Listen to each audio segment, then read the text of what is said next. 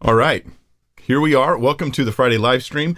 This is a Q&A where I answer your questions about Jesus, God, the Bible, Christianity, all of those sorts of things. And today's first question is going to be about self-loathing. And I think this is um I mean, it's not a fun topic, but it's a really interesting topic for a number of reasons. Um oh, let me dig up my first question. I where did I put it? Oh, I'm going to loathe myself so much for this. Um here it is. No. Here it is. No. Nope. Nope. It's always action packed here on Bible Thinker. um, I don't know, Sarah. Maybe you could send me the question over. I'll read it word for word.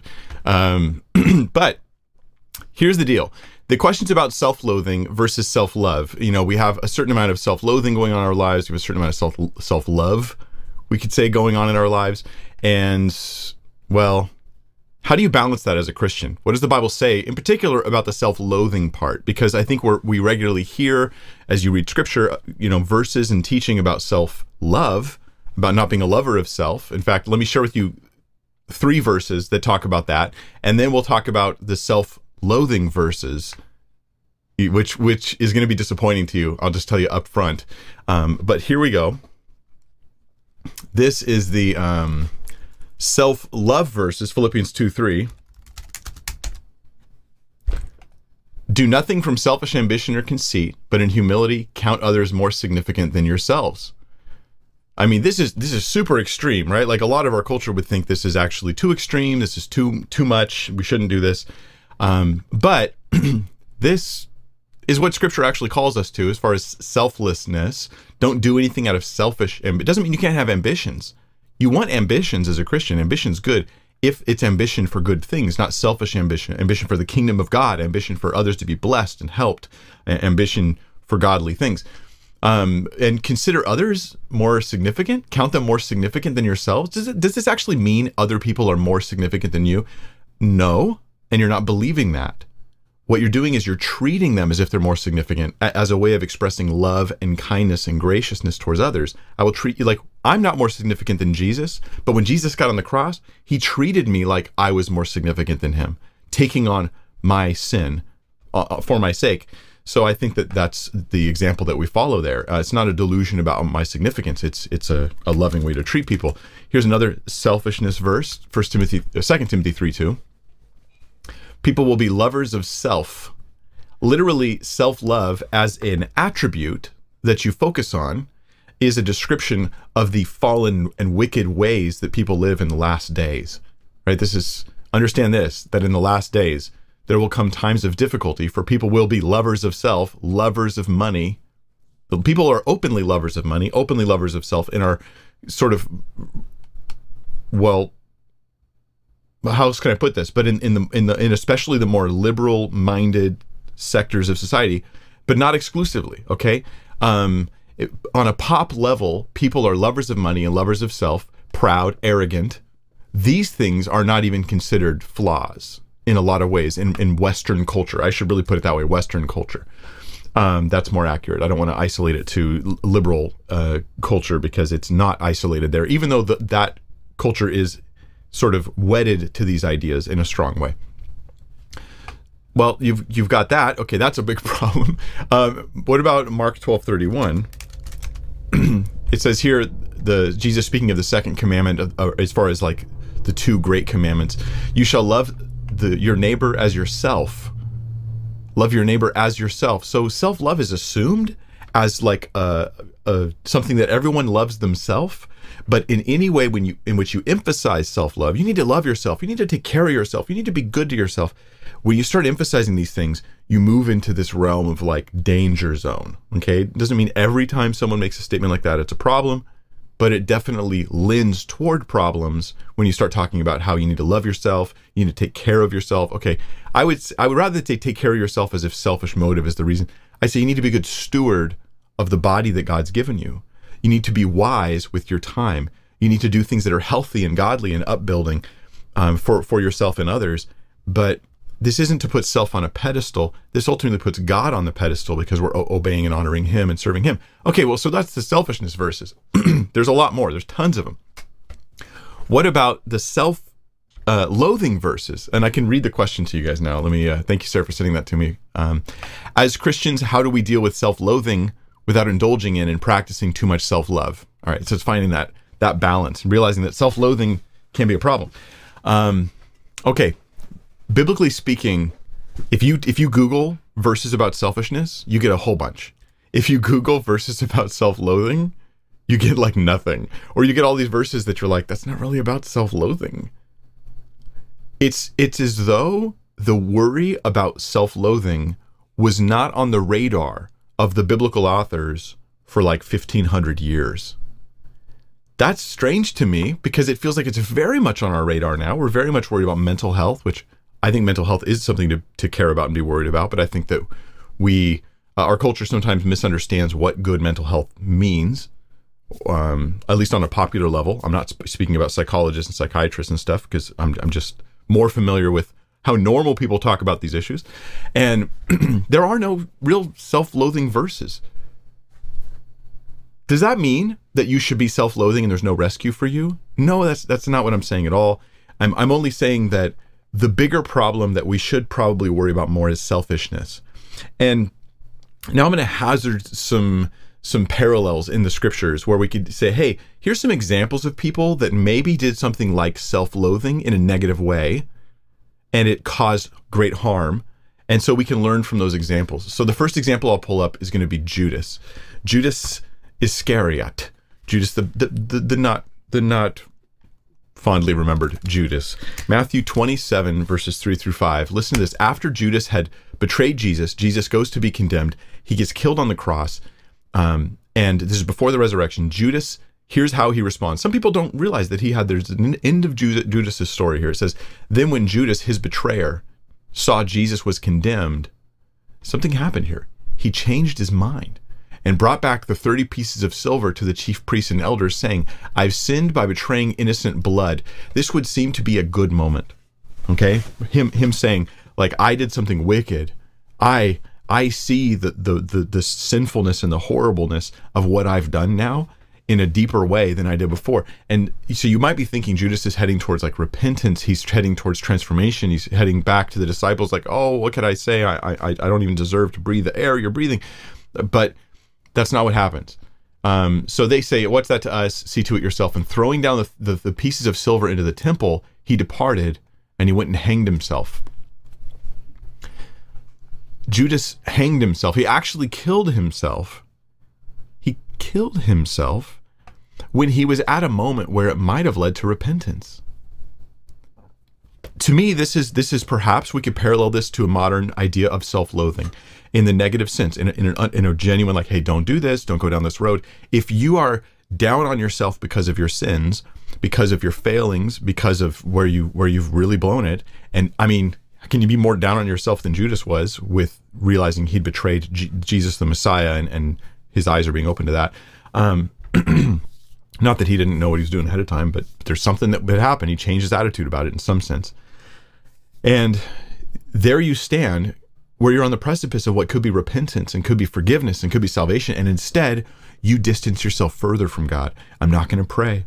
I'm not going to repent. I'm not going to seek for hope and transformation. I'm not going to look for grace. I'm just going to, it, it's over. I give up suicide. I give up um, disfellowship. I, I'm, I'm not going to be in church. I'm not going to read my Bible. I'm not going to seek the Lord. I give up. So anytime guilt is leading you further from God instead of close to God, instead of running to God, then I think that that's a kind of self self loathing potentially that is unhealthy and bad. And it's like you are dis you're dishonoring not just yourself, but God and His own and His grace and His kindness and His love by pulling away from Him at a time when you should be drawing near. Um, so conviction of sin in your life without feeling any hope for forgiveness or, or transformation, that to me seems like self-loathing that we don't want as Christians. There's a biblical example there that that seems to dictate this, and I'll give you a verse for it a little bit later that helps support that. Um, let's talk about Cain, though. In Genesis, there's going to be three guys I talk about. One is uh, Judas, one's Cain, and the other one's Moses. So Cain in Genesis four, he kills his brother. God confronts him, and then he comes around and, and he's saying, um, "Hey, my punishment is greater than I can bear." God God's like, hey, you're you're going to be a vagabond and all this stuff. Behold, you have driven me today from the ground and from your face. I shall be hidden. I shall be a fugitive and a wanderer on the earth, and whoever finds me will kill me. This is an interesting response. Cain literally murdered his brother in cold blood, gets busted for it, and his response after all that is is to be woe is me. Oh, poor me. Oh, sorry. I'm so sorry for me. Uh, but you don't, I know I did wrong things, but you don't understand how hard it is for me. This is clearly a woe is me little, let me, let me get you the world's tiniest violin kind of thing. I think for Cain, um, I can't handle this punishment. His punishment was not even as bad as what he did to his brother, death, right? Cain doesn't get that. So this is this is where we avoid genuine responsibility for our sins. Okay, unlike Judas, who's it's like Judas, someone he's always Judas, stop. There can be grace. This is at least my attitude. Of if I had run into Judas and saw him what he was doing, I'd be like, Judas, stop, stop, stop. This is exactly what what the blood of Jesus will be for is to forgive sinners. You could be an example of someone who who um who who can be a pillar of, of just demonstrating how kind and gracious God is. But with Cain, it's different. You want to wake him up and go, stop, stop, stop, you little crybaby. You're just ignoring how bad your sins are and saying, woe is me. So this is a kind of self-loathing that I think avoids responsibility. Where I say, I'm not going to face up to how bad my sins are. I'm just going to complain about how, how bad my situation is because of my sins, as if I'm the victim even of my own sins. And I, I, see people do this where their attitude towards their sin, and, and I know I could be tempted to do this too, is, well, I've done this and this and this, and now it's causing me all these problems. Woe is me. And my focus is woe is me, not I need to deal with my sins. I'm reaping what I've sown. And I, I think that Cain is an example here of a bad a bad way of dealing with these things. Um, so the, that's my opinion. Okay, you may understand this Cain story because it doesn't tell you how to interpret this his attitude but I do think that when I when I look at it, I go, well, God's being pretty gracious to Cain. He doesn't kill him for this. Um, he has a punishment, and then he even gives him a, a, the sign of Cain, right? He puts a, a, mark on Cain, which was a blessing, by the way. It was God protecting Cain, again, being gracious to him. Um, some people think, though, the mark of Cain is uh, like a race. They try to turn into a racist thing. You guys have heard this, right? So and so, these this group of people has the mark of Cain if they do, then that means you better not kill them because God will avenge them. So it's just the dumbest thing. Uh, but no, it wasn't like a genetic thing that passed down, anyways. It was just a mark on Cain individually. It wasn't going to be on him and everybody descended from him. That's just not there. And anyway, the next one we'll go to is Moses. Moses is the next like um, uh, example, I think, of possibly woe is me kind of attitude. Now, keep in mind, Moses had he before this passage he had tried to do a little deliverance of the Israelites, where he was sort of the, the, the in the royal house of Pharaoh, and he was walking along and he saw uh, an Egyptian abusing a Jew, and he killed, struck, and killed the Egyptian, and then you know buried him in the sand and stuff. And his sin had been found out. Right? He was thinking. It seems, as you look at all the scripture, it seems to me he was thinking that maybe they would see that he was going to help them. They could look to him as being like a source of deliverance and instead, they, they tattle on him, and everybody finds out. Now Moses is in danger. 40 years goes by. He flees Egypt. He's there. 40 years goes by. Here's a man who has no more confidence like he did before. Here's a man who thinks like they don't respect me or they wouldn't listen to me anyways because they didn't then. Well, Exodus 4 1, God tells Moses, you know, I'm going to send you as my as my messenger to the people and we're gonna, I'm going to deliver them. Moses says, "But behold, they will not believe me or listen to my voice." Now, there's reason why he would say this, right? Or for they will say the Lord did not appear to you. So he's worried they won't believe him. So God gives him a sign. Okay, he has his staff that will turn into a serpent as you read this passage, or his hand that could become leprous and then become uh, you know healthy again, or the the water turning into blood. He get, he's like, I'm going to give you miraculous signs to prove that you are who I say. Then in verse 10, Moses has a, a second objection, right? Um, oh my Lord, I'm not an elo- I'm not eloquent either in the past or since you've spoken to your servant, but I'm slow speech and tongue. Like they're not going to listen to me because I can't talk good. Uh, I don't. I will not. It's not just I can't talk good. I think that if for those who've been in leadership, you understand. It's that feeling of, will people even follow my lead? right? Like they're not going to follow my lead. I tried this before and look at me. I ended up out here a loner, lost everything. And so um, he's like, yeah, they're not going to follow my lead. They're not going to listen and respect me. It's not going to happen. And then, you know, God's like, I made, I'm the one calling you. I'll be with you. You need, I'm going to give you the ability to do this. And then in verse 13, his third excuse comes and he just does not really excuse. He just says, Oh Lord, please send someone else.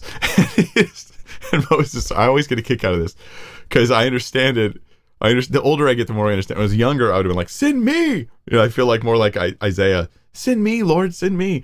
And then the older I get, the more you have these like broken times in your life, or times where you feel like you failed, and you're like, "Lord, maybe you should send someone else."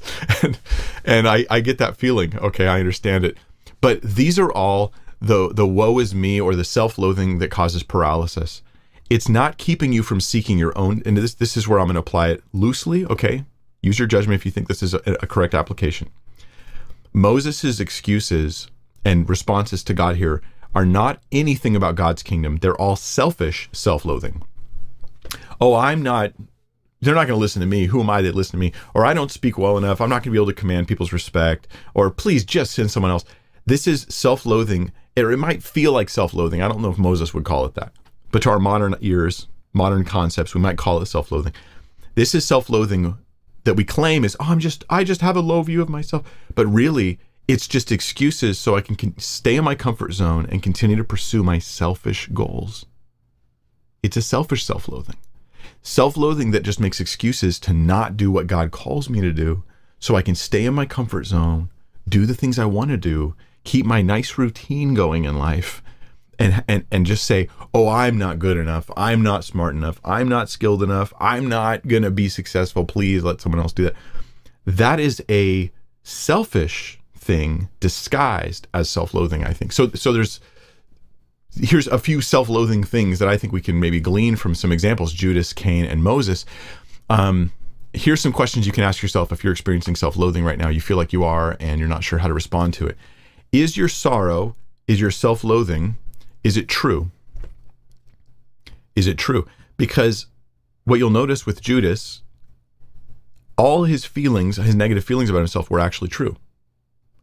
If you'll notice with Moses, the negative feelings were just excuses. They weren't necessarily, they were in a sense they were true, but they weren't relevant. God sending you. So what's the point? Why, why do all those other issues matter? Um, with uh, with Cain, it wasn't uh, it wasn't true, and so are, are, these things true?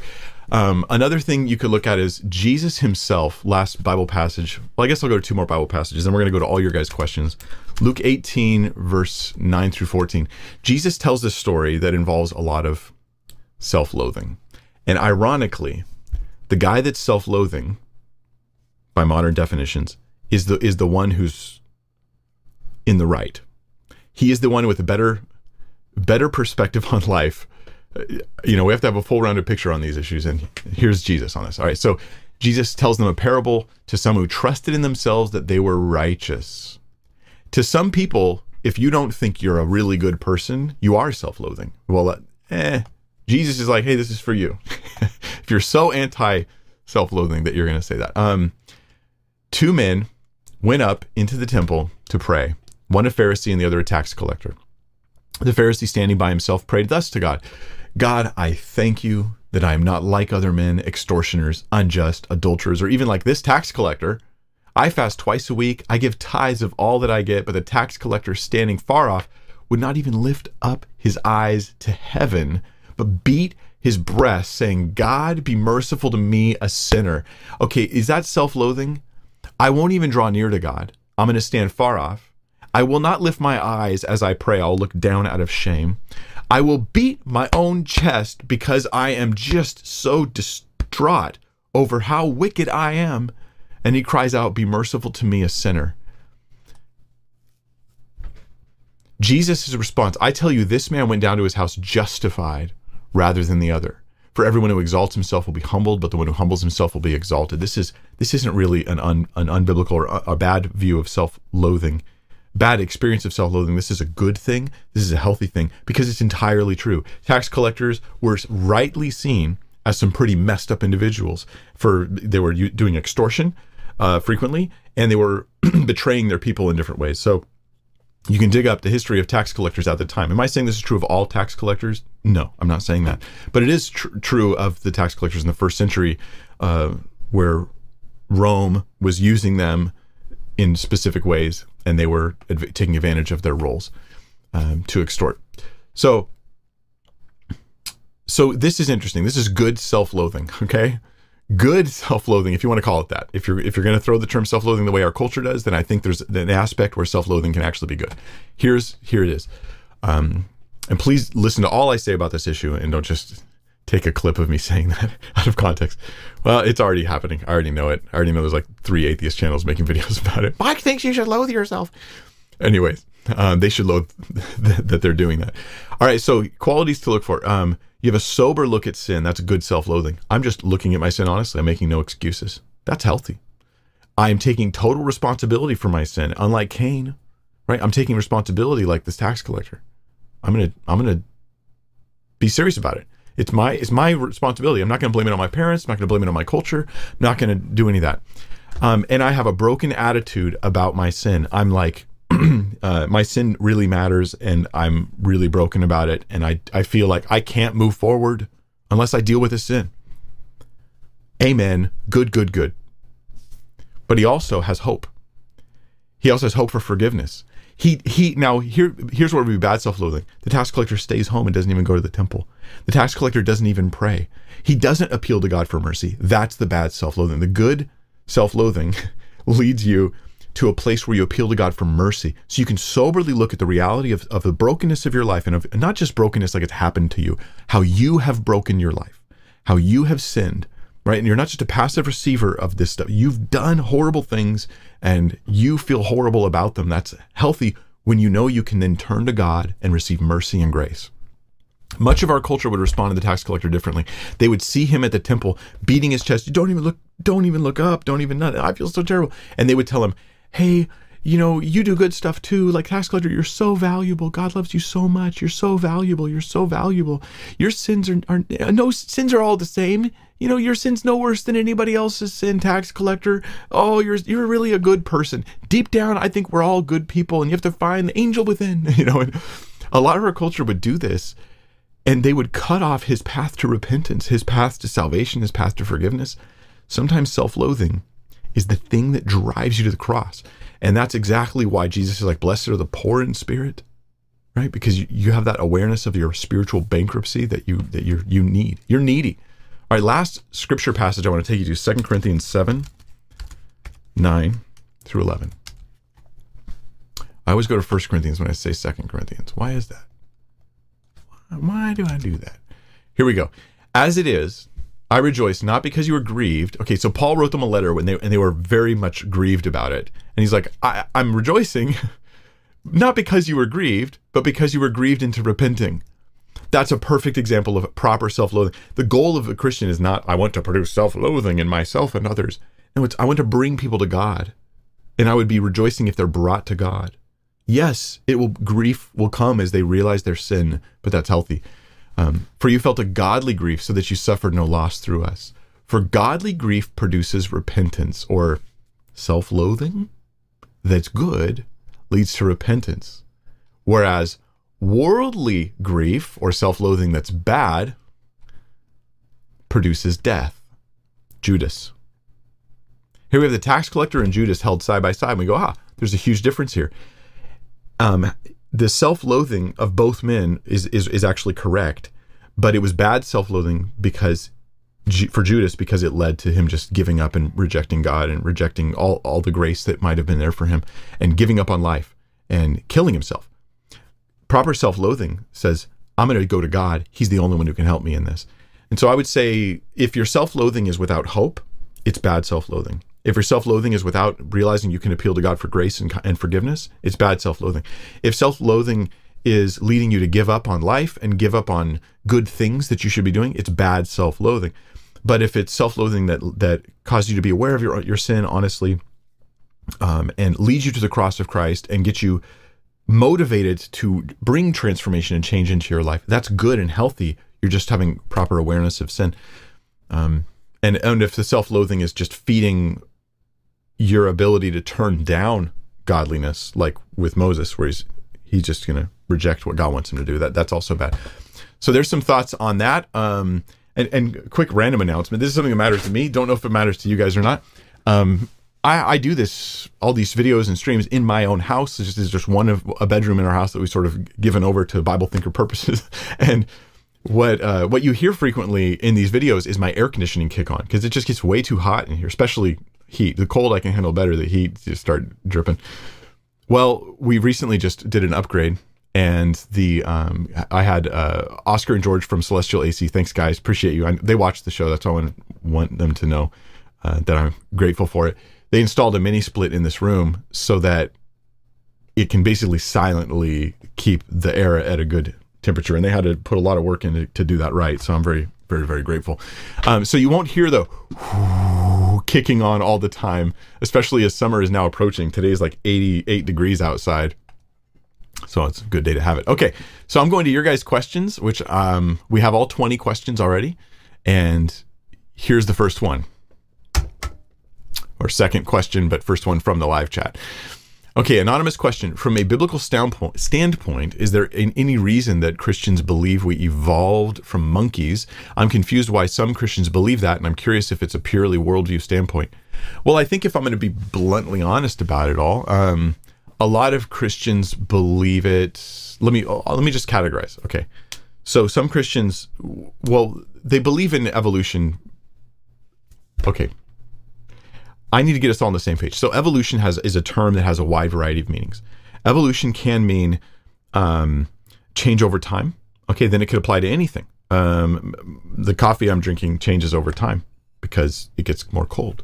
Okay, it's not evolving in the biological sense of of, of that. Um, but then there's change over time biologically, which definitely happens. Flu virus changes, coronavirus changes over time. All sorts of things change over time. There's been tests and stuff on that. Then there's then there's in addition to that a, a theory of this related to change over time that all organisms have a s- single common ancestor. Okay, so we're looking at one living thing that split up and eventually evolved into all the living things that are here on Earth. Uh, that that's universal common descent. Okay, then on top of that, we have something called abiogenesis, where we go from just chemicals with no life on the earth to where all of a sudden there's a living organism that reproduces and has the ability now now evolution can actually take place biological where it actually changes over time.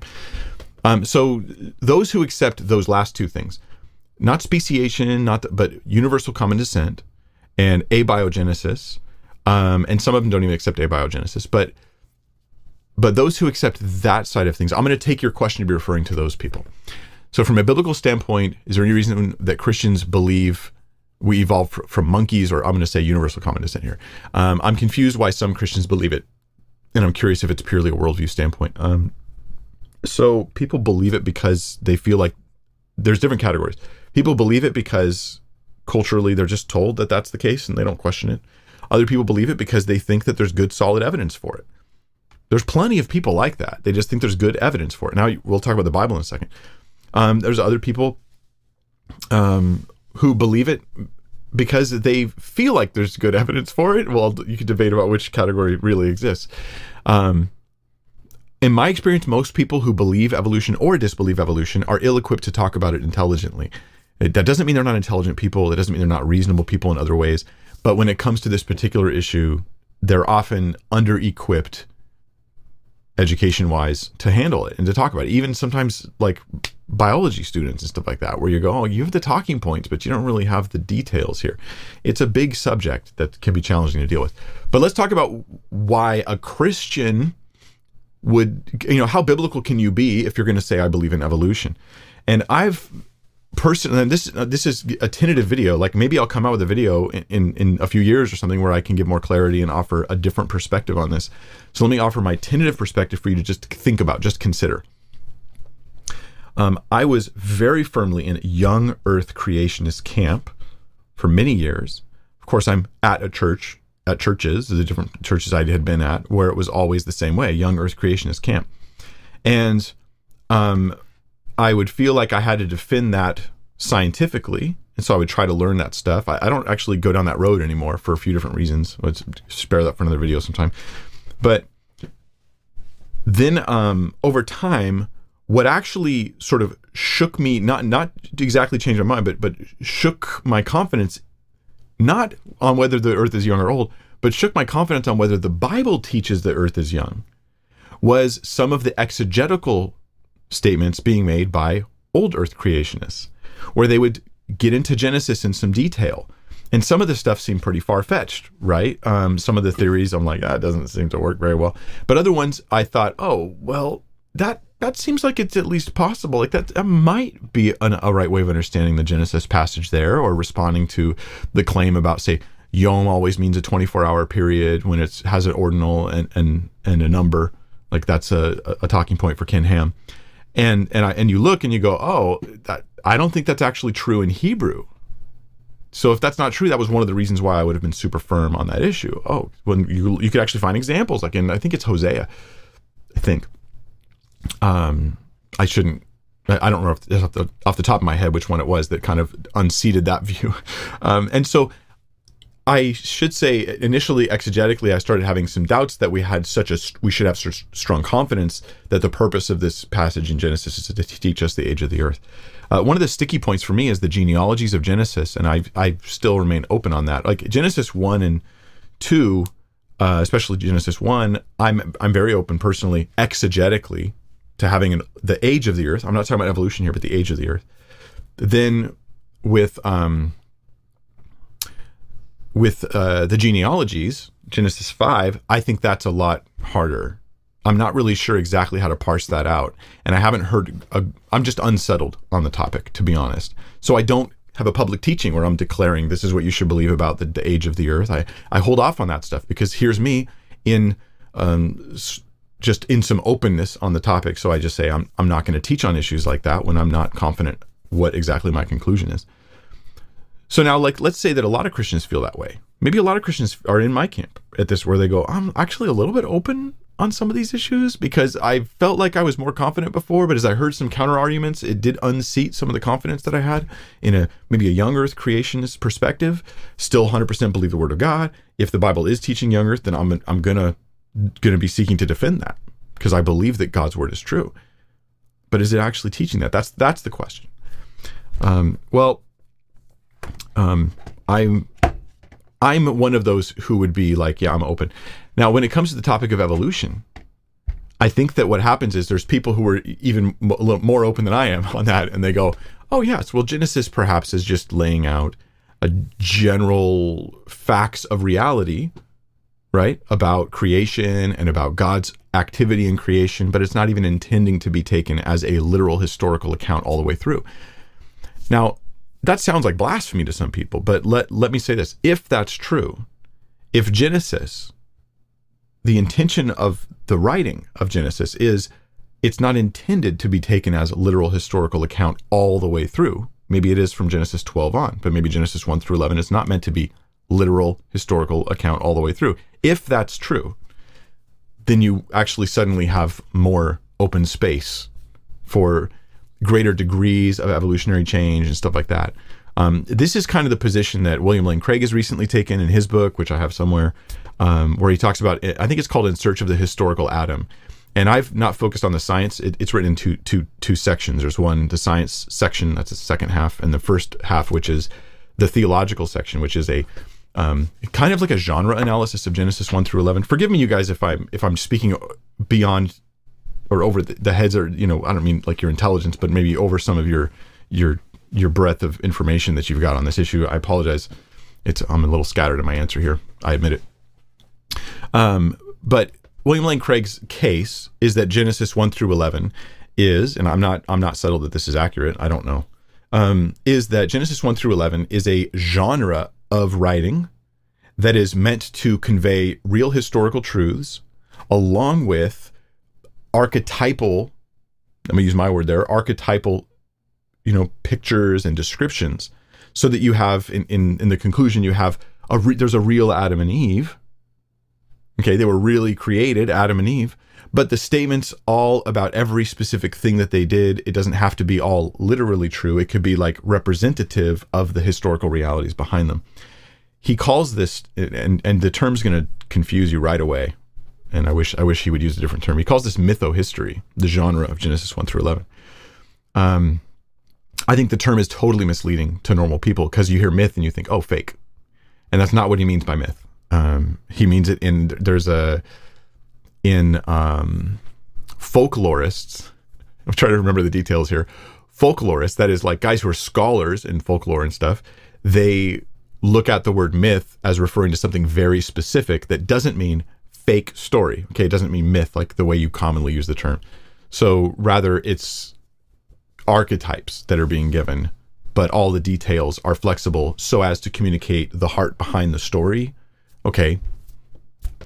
The, it, now, is he right? I don't know.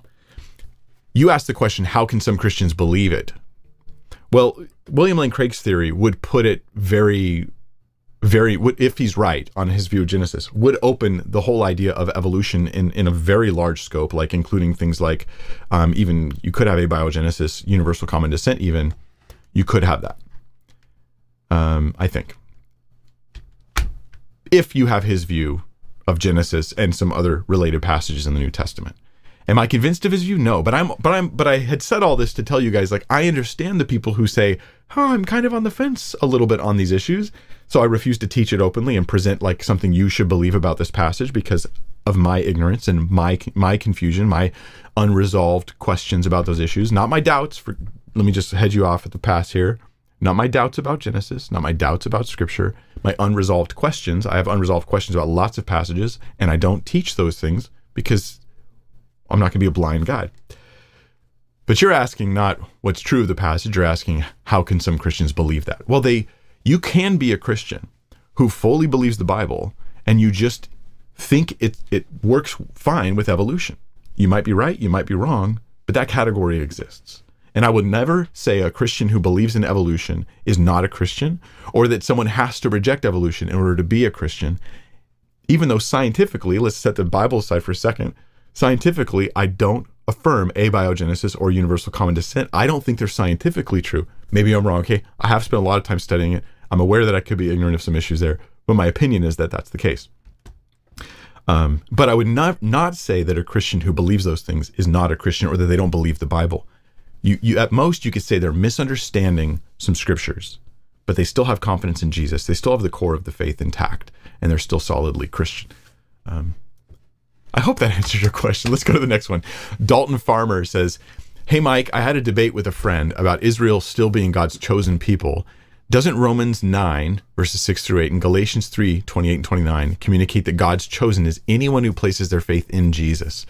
So this is the old like uh, debate about what's called like replacement theology and whether or not it current day Jews and Israel has like a plan for God nationally, not individually, right? But nationally. Okay, that's an interesting thing. So let, let's let's uh, let's consider this. Romans nine, six through eight. Let's just look at these verses.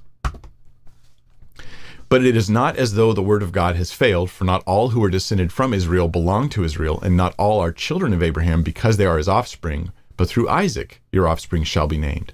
This means that it is not the children of the flesh who are the children of God, but the children of the promise are counted as offspring. Okay, so this actually it, it's less related, I think, to this topic than than maybe people think. My my opinion here you want to have me give you a more thorough answer, I actually have a verse by verse teaching through Romans. I go through this in detail. I talk about replacement theology. So here's my off the cuff response. Um, this passage is not saying that non Israelites are Israel. This passage isn't about that. This, these direct verses, it's saying everyone who's descended from Abraham isn't necessarily going to be inheriting the promise and be part of God's ultimate plan through through Abraham. So it's limiting that within all of those who are blood descendants of Abraham, only those who are children of the promise or who have faith in ultimately the child of the promise, Christ, only them will be considered fully receivers of the promises of Abraham and salvation. So you can't just be a descendant of Abraham. You have to have faith in Jesus. I think is kind of the point there. Um, it doesn't say there that Gentiles are Israel. It just says not everyone who's descended from Abraham counts as that sort of promised people. Um, but your other passage, I'm not saying other passages don't talk about that, but that other passage is Galatians 3 28, 29. There is neither Jew nor Greek. There is neither slave nor free. There is no fa- male and female, for you are all one in Christ Jesus. And if you are Christ's, then you are Abraham's offspring, heirs according to the promise. See, now that's talking about it. That verse is talking about it. You you coupled these verses together well. That verse is definitely saying, hey, you know, we're like, hey, not everyone who's in Romans, not everybody who's descended from Abraham is a child of the promise. But if you're in Christ, Jew or Greek, whatever, you're an heir according to the promise. Yeah, th- this is my current understanding of this is it goes like this. In Christ, it's at the tree analogy that Paul gives. Um, those who are Jewish are part of the natural tree, and some of those branches could be broken off, even though they're descendants of Abraham. They don't have faith in Christ, and so they're not going to be part of the promise. Okay, so they're like branches broken off. And Gentiles are grafted in, meaning we're not children of Abraham biologically, but we're grafted in and we become you know heirs of the promise, heirs according to the promise. So that the the body of Christ then is um, this tree that is in a sense Jewish and Gentiles are grafted in. Now here's where I don't go with this. Here's what stops me from from going full on replacement theology with this. I guess a few things. One is these Jews that are these Gentiles that are grafted in, they're never they're not Jews. They're grafted in. They're heirs according to the promise and all that. They're Abraham's offspring, right? But we're not actually Jewish in the in the sense, in the natural sense of you are now the Jews. Um, the, instead, inside of this tree, inside of Christ, it doesn't matter if you're Jew or Greek. Okay, there's one nuance that I think helps a little bit there. Another nuance would be that God prophetically still has promises about physical Israel. And so, even in uh, Romans, chapter we were just in, where he talks about how not everybody is, but if you read on in Romans 10, he talks about all these Jews that are still around that aren't saved. My brother, and my heart's desire and prayer to God for them is that they may be saved. I bear them witness they have a zeal for God, but not according to knowledge for being ignorant of the righteousness of God. That's how we get saved, is God gives us his own righteousness, and he requires that kind of righteousness for us to be saved. And seeking to establish their own, they not did not submit to God's righteousness. So he wants them to all to be saved. And then Romans 11, he says this to help maybe clarify. There we go. I ask then, has God rejected his people? By no means. For I myself am an Israelite, a descendant of Abraham. Okay, so the, there's still Jews in in the kingdom. In fact, the apostles are all Jewish. The early church was initially largely Jewish. So it so don't think it's God picks Gentiles over over Jews here. The church isn't Gentile or Jew. The church is here's here's the conclusion: Gentile and Jew. That's why it's not this replacement theology. You, not them but let's read on. There's there's another piece to the puzzle, I think. Um, God has not rejected his people whom he foreknew. Do you not know the scripture says of Elijah how he appeals to God against Israel? Lord, they've killed your prophets, they've demolished your altars, and I alone am left, and they seek my life. But what is God's reply to him? I've kept my for myself seven thousand men who've not bowed the knee to Baal. So too, at the present time, there's a remnant chosen by grace.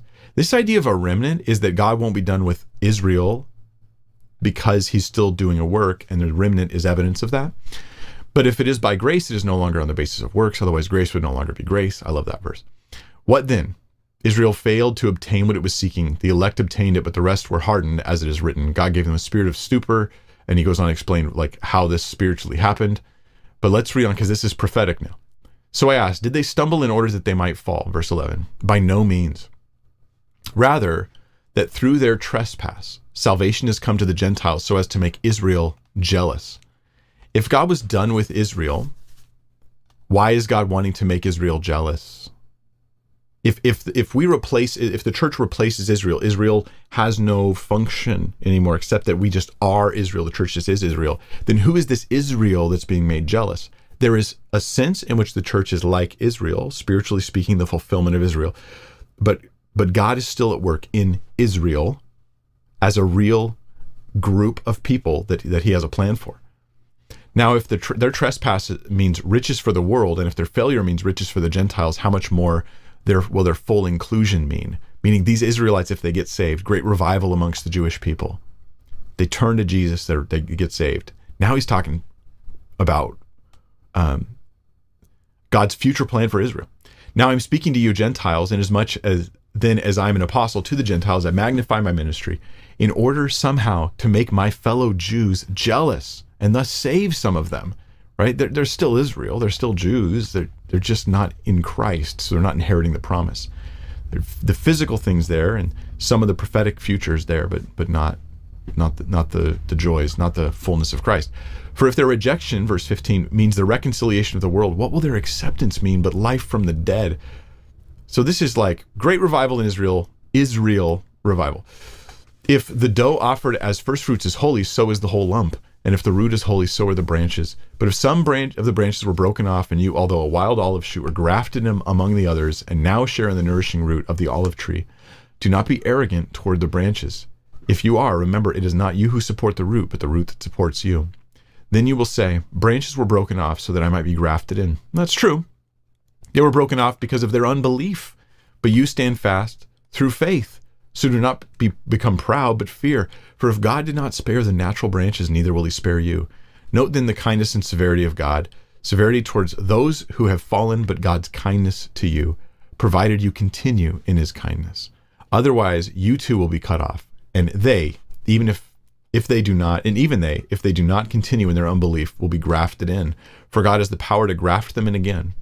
For if you were cut off from what is by nature a wild olive tree and grafted contrary to nature into a cultivated olive tree, how much more will these, the natural branches, they're still the natural branches, they're still Israel, be grafted back into their own olive tree?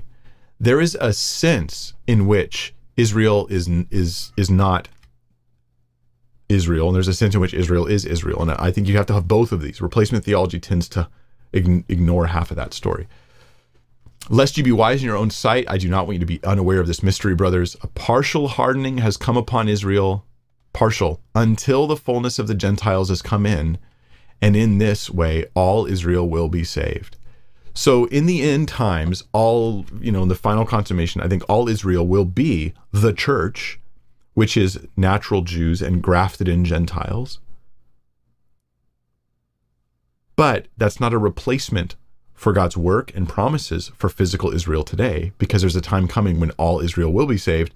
They will there will be a great revival. They will come back. You can read more. Um and uh, uh my you know my Roman series gets into this in detail. I have a video that's kind of about replacement theology, so I'll I'll link that below the Roman series. You guys can check that out and uh, just scroll through the the different videos. You can see there's one on Romans 11, there's one on Romans 9, there's several on Romans 9, Romans 10. Those are the that's the relevant section that we deal with that. Um, let's go to the next question. Evan Berkby says, "Thanks for your wonderful teaching, Pastor Mike." Oh, thank you, Evan. I'm, I'm just, uh, I'm, I'm encouraged that you find it helpful. Um, are animals able to sin? They kill for food, and sometimes it appears this may be likened to murder, but what does the Bible say about this? Oh man, that's an interesting question. I think I have to think about that more. Um, I I mean I can say that you know animals killing for food is not seen as sin in the Bible, just like people killing for food is. is I mean you're not killing people for food, right? But people killing other killing animals for food that's not seen as a sin in the Bible either.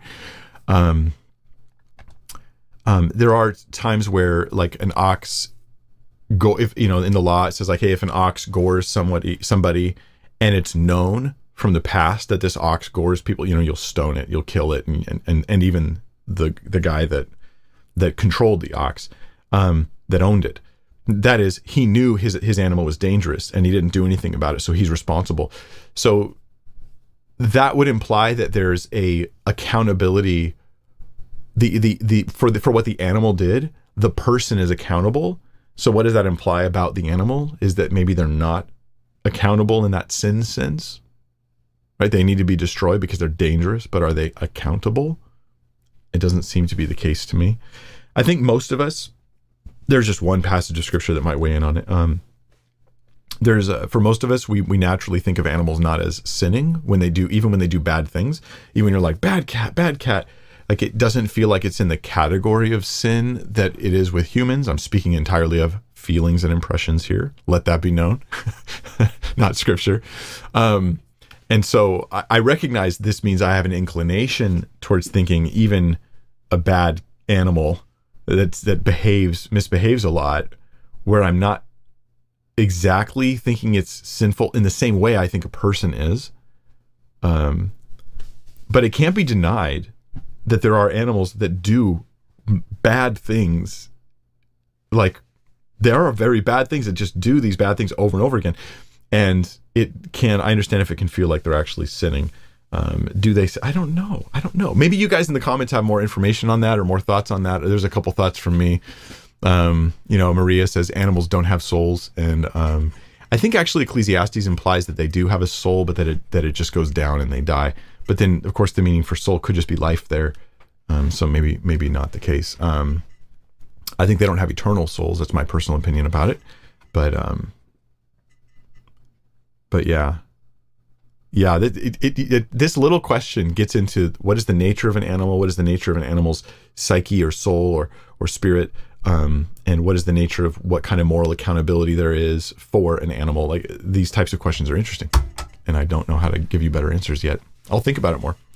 Uh, Ricky Nell, Ricky Nix Q says, no, Ricky Nix, and you have a question. That's the Q. All right, you say, uh, J- J- John Wesley says, you have one business on this earth to save souls.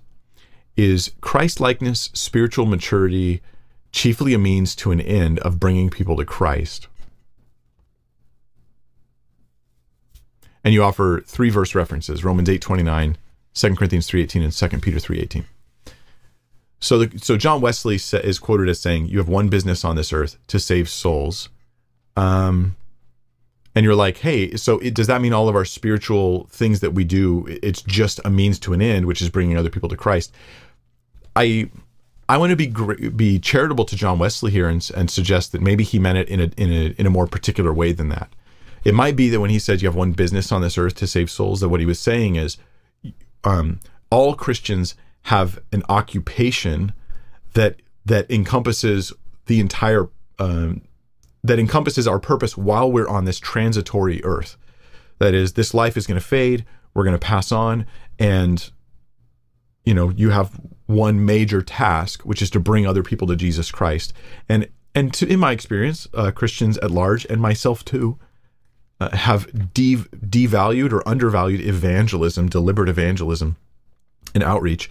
And that's pretty systemic, it seems, amongst Christians that we just do this across the board. Um, not every Christian does this, but rather you see it so much that I can understand a statement like that being needful. Like, hey, when you die, and then you stand before God in heaven, and then you, you brought into glory in all eternity, how much are you going to care? How much are you going to care about most of the stuff you did on earth compared to that person next to you in heaven because you say you you you preach the gospel to them, you you went to them and they ended up getting saved.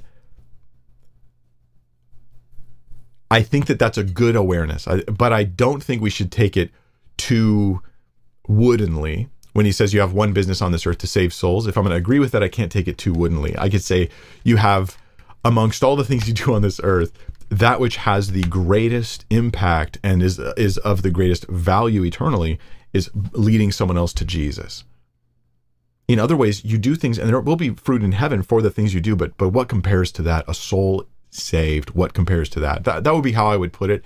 Um, I wouldn't to take it woodenly if we take it woodenly and say well then i guess my christ likeness my spiritual maturity and all that is just a means to an end of saving souls that is definitely not the case biblically um, we're to honor god and honoring god is a, is is the end like that i bring glory to god that i live pleasing to him that is an end in itself and so preaching the gospel nobody gets saved. Like what if i'm unsuccessful? I keep preaching and preaching nobody gets saved. I honored god the whole way. He was glorified. So i've achieved an end. If um, saving souls was our our only purpose in, in that sense in that wooden sense then we wouldn't have jesus' command to love god with all your heart soul mind and strength as the chief command. Love your neighbor as yourself as the second. It would just be evangelize. But it is the task of Christians to evangelize. Um, and it's one that we often have put on the back burner. Taylor Evans has a question says, I have a son and had a domestic violence upbringing. I have fears of family telling me how to parent my son. How do I set healthy biblical boundaries that protect my son and honor Christ? Hmm. Taylor, I'm gonna I'm gonna just throw out some guesses here as I try to fill in the blanks a little bit on your story. Um, you, you you have domestic violence in your background, which means that the parents or, or whoever was influencing you as you were growing up, they were they were doing things wrong, right? And you're worried that they're going to think that you should do things wrong too, and try to pressure you to do those wrong things in the way you raise your son or your child. Um, my okay, my my my counsel, like in a sense, pastoral kind of counsel, would be some of the following things. Um, start learning, and I mean actually focus on this as a as a task, as a mission. Start learning how to have consistent, godly parenting, um, simple rules for the household and for your kids and, and, and all that, and known ways of enforcing those rules that in in in foresight and in hindsight you're like that was not an overreaction. That was not an underreaction. That was a proper enforcing of the rule. You you might be tempted and you'll be you'll be shocked to to see this but you may if you're like it's just just speaking pastorally here and my own life experience as a human you might be shocked that some of the same stuff you hated that was done to you it becomes your go-to reaction when you're the one in charge because you've learned behaviors you didn't realize you were being watching these patterns and then you just naturally go down the same path. So you you can't go down the same path of um, this domestic violence uh, of various kinds where i'm, I'm going to be using verbal or, or emotional or, or physical abuse. But you also can't go down the passive path where it's like i will give my kid here's, here's the thing. I will give my kid the childhood that i wanted when i was a child because the childhood you wanted when you were a child was an unhealthy, uh, self-indulgent, zero consequences, do whatever you want childhood. Everybody wants that because we're all selfish little nerds when it, when you get down to it. And so you can't give your kid the childhood you wanted. You you need to try to give them the childhood they need, and godly parenting where you have, you know, read the book of Proverbs and and think of how to apply this in your parenting because there's a lot of parenting advice in the book of Proverbs maybe read some parenting books even get them on audible if you don't like or just start youtubing it and look at but don't just listen to one source here listen to multiple and start to craft what becomes a consistent and reliable parenting plan for how you will deal with these things.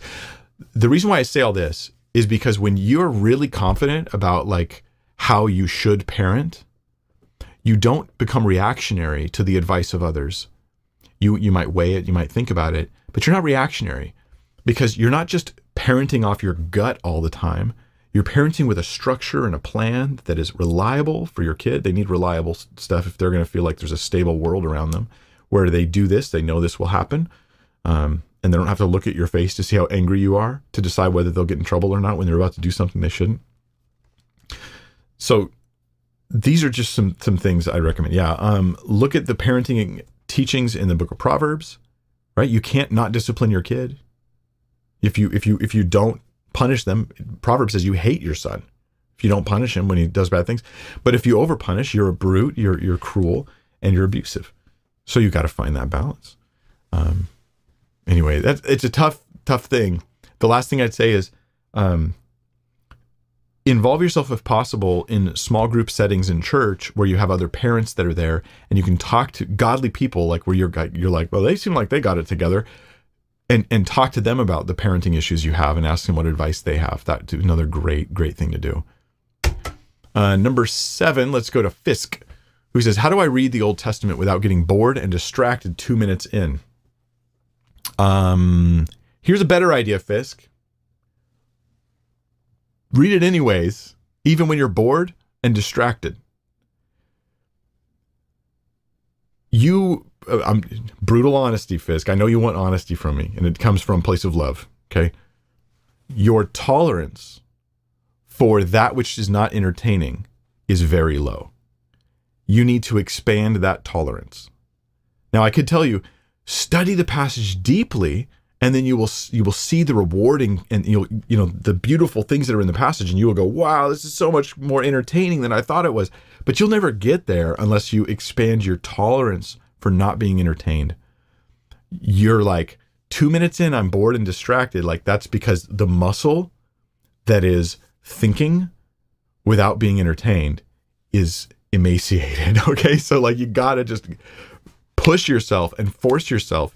And so that could be setting an environment where you can actually read and think carefully and you're getting, you know, into it in a lot of like focus. But so you may, maybe there's no sound, or maybe you, you only like sometimes when I'm having a really hard time focusing, I'll put on Bach or, um, or uh, Chopin. I really like Chopin a lot. So there's like this big fat playlist of Chopin music. I'll put that on and, and listen to it, and, and it actually helps me focus. Someone else would get distracted by that. Find the things that help you focus. Take your phone, put it in some other location, get the Bible out, decide ahead of time I'm going to read this much. Get your pencil out. I'm going to underline interesting bits. I'm going to summarize what I've read in a few words on the side or in a notepad.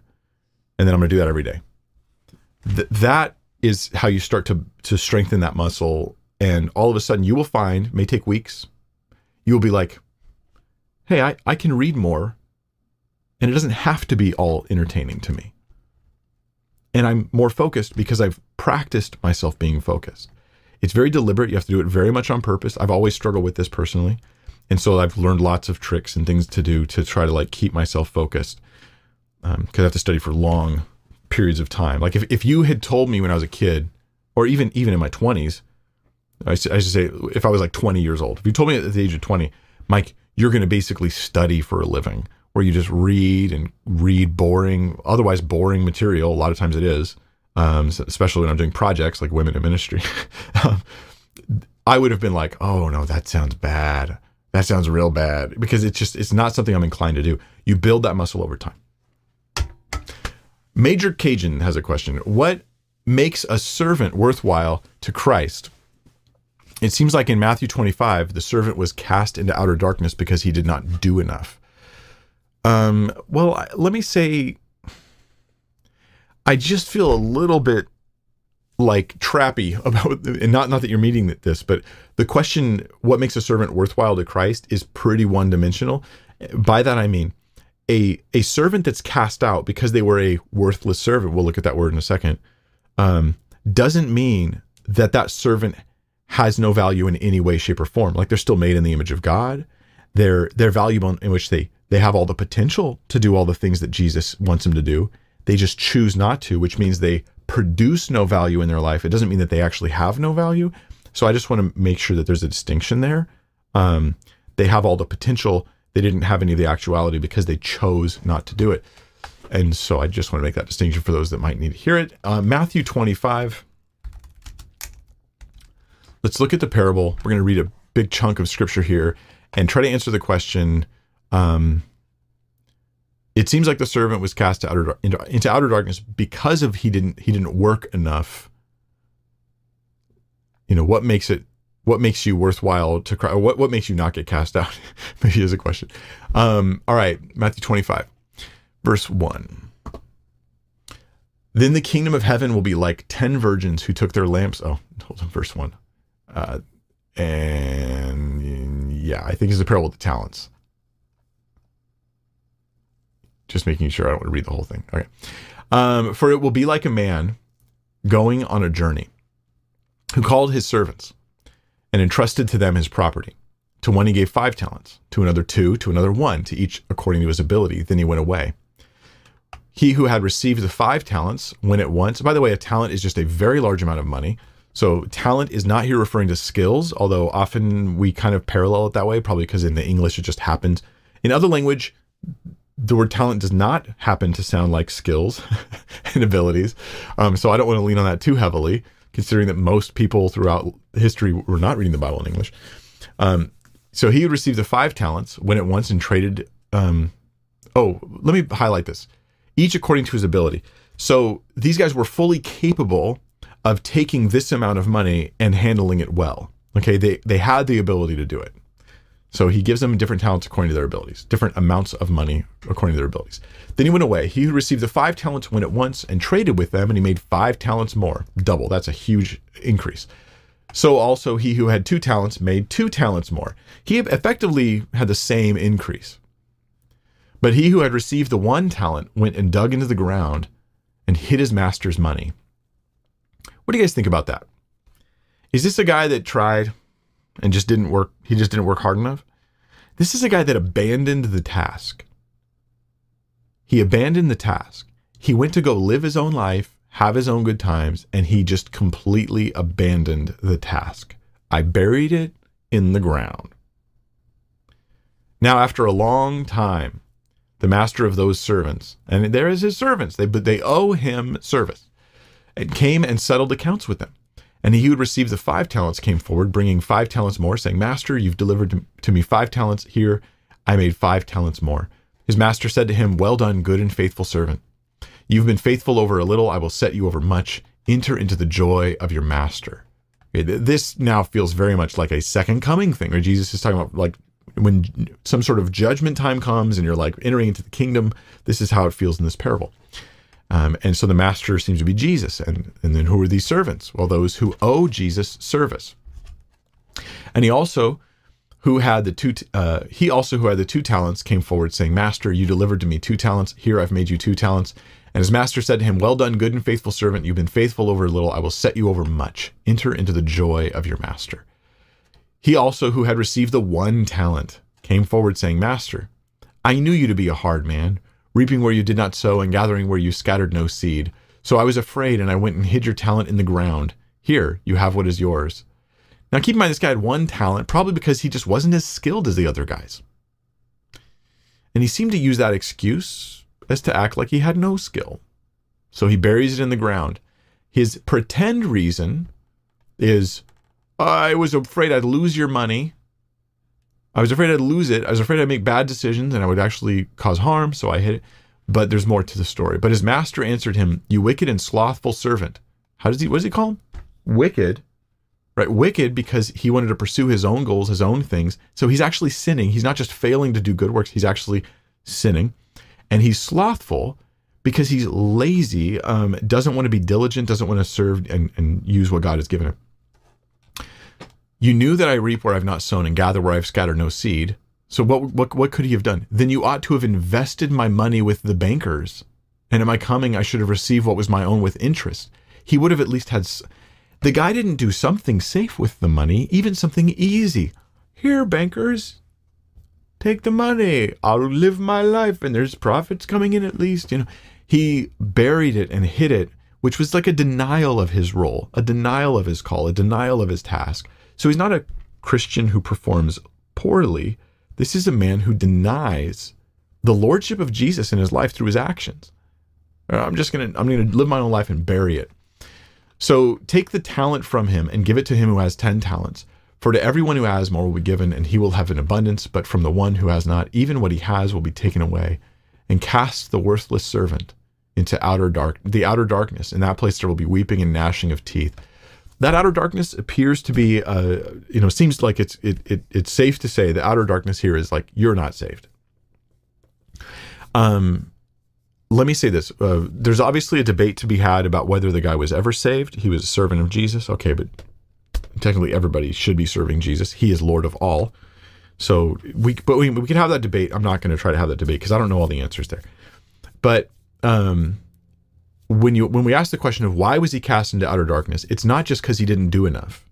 It's because instead of doing anything for Christ, he actually buried that call and went and lived his own wicked and lazy life. So the dude lived functionally as a complete non-Christian. He didn't just fail to do enough. He actually did wickedness and did nothing positive. That's that's the parable there. So I think that might help bring some resolution, some feelings you might have there. I hope. Madison says, Hi, Mike. I'm struggling to interpret Judges 19, verse 2 and 25. Uh, why, on why the concubine suffered abuse. Some have said God was punishing her for adultery. How do I understand this without reading into the text? You know, I, I taught Judges a while back, I say a while back. Sometimes I do this. I'll be like the other day, and I'm thinking of something happened like eight months ago. This a while back was like 16 years ago. And I, I, I one of the first b- books I really taught. I taught the Book of Judges, and um, I remember this passage. I mean, I've looked at it since then, of course, as well. But this is where in the Book of Judges, the further you get in the Book of Judges, like the more wicked everybody gets. And we're used to reading stories where you read about Daniel in the lion's den and you're looking for a hero and you're like, Daniel's the hero. you read about Elijah, Elijah's the hero, right? I read about these different guys, Jeremiah, Jeremiah is the hero, or at least the closest thing we have to a hero in these stories. Often you're like finding a hero. Judges starts to like subvert this because we have heroes that are flawed in other parts of the Bible, but here in Judges, you just have times where there's like no heroes at all. Right? Like Samson's a deeply flawed sort of hero, right?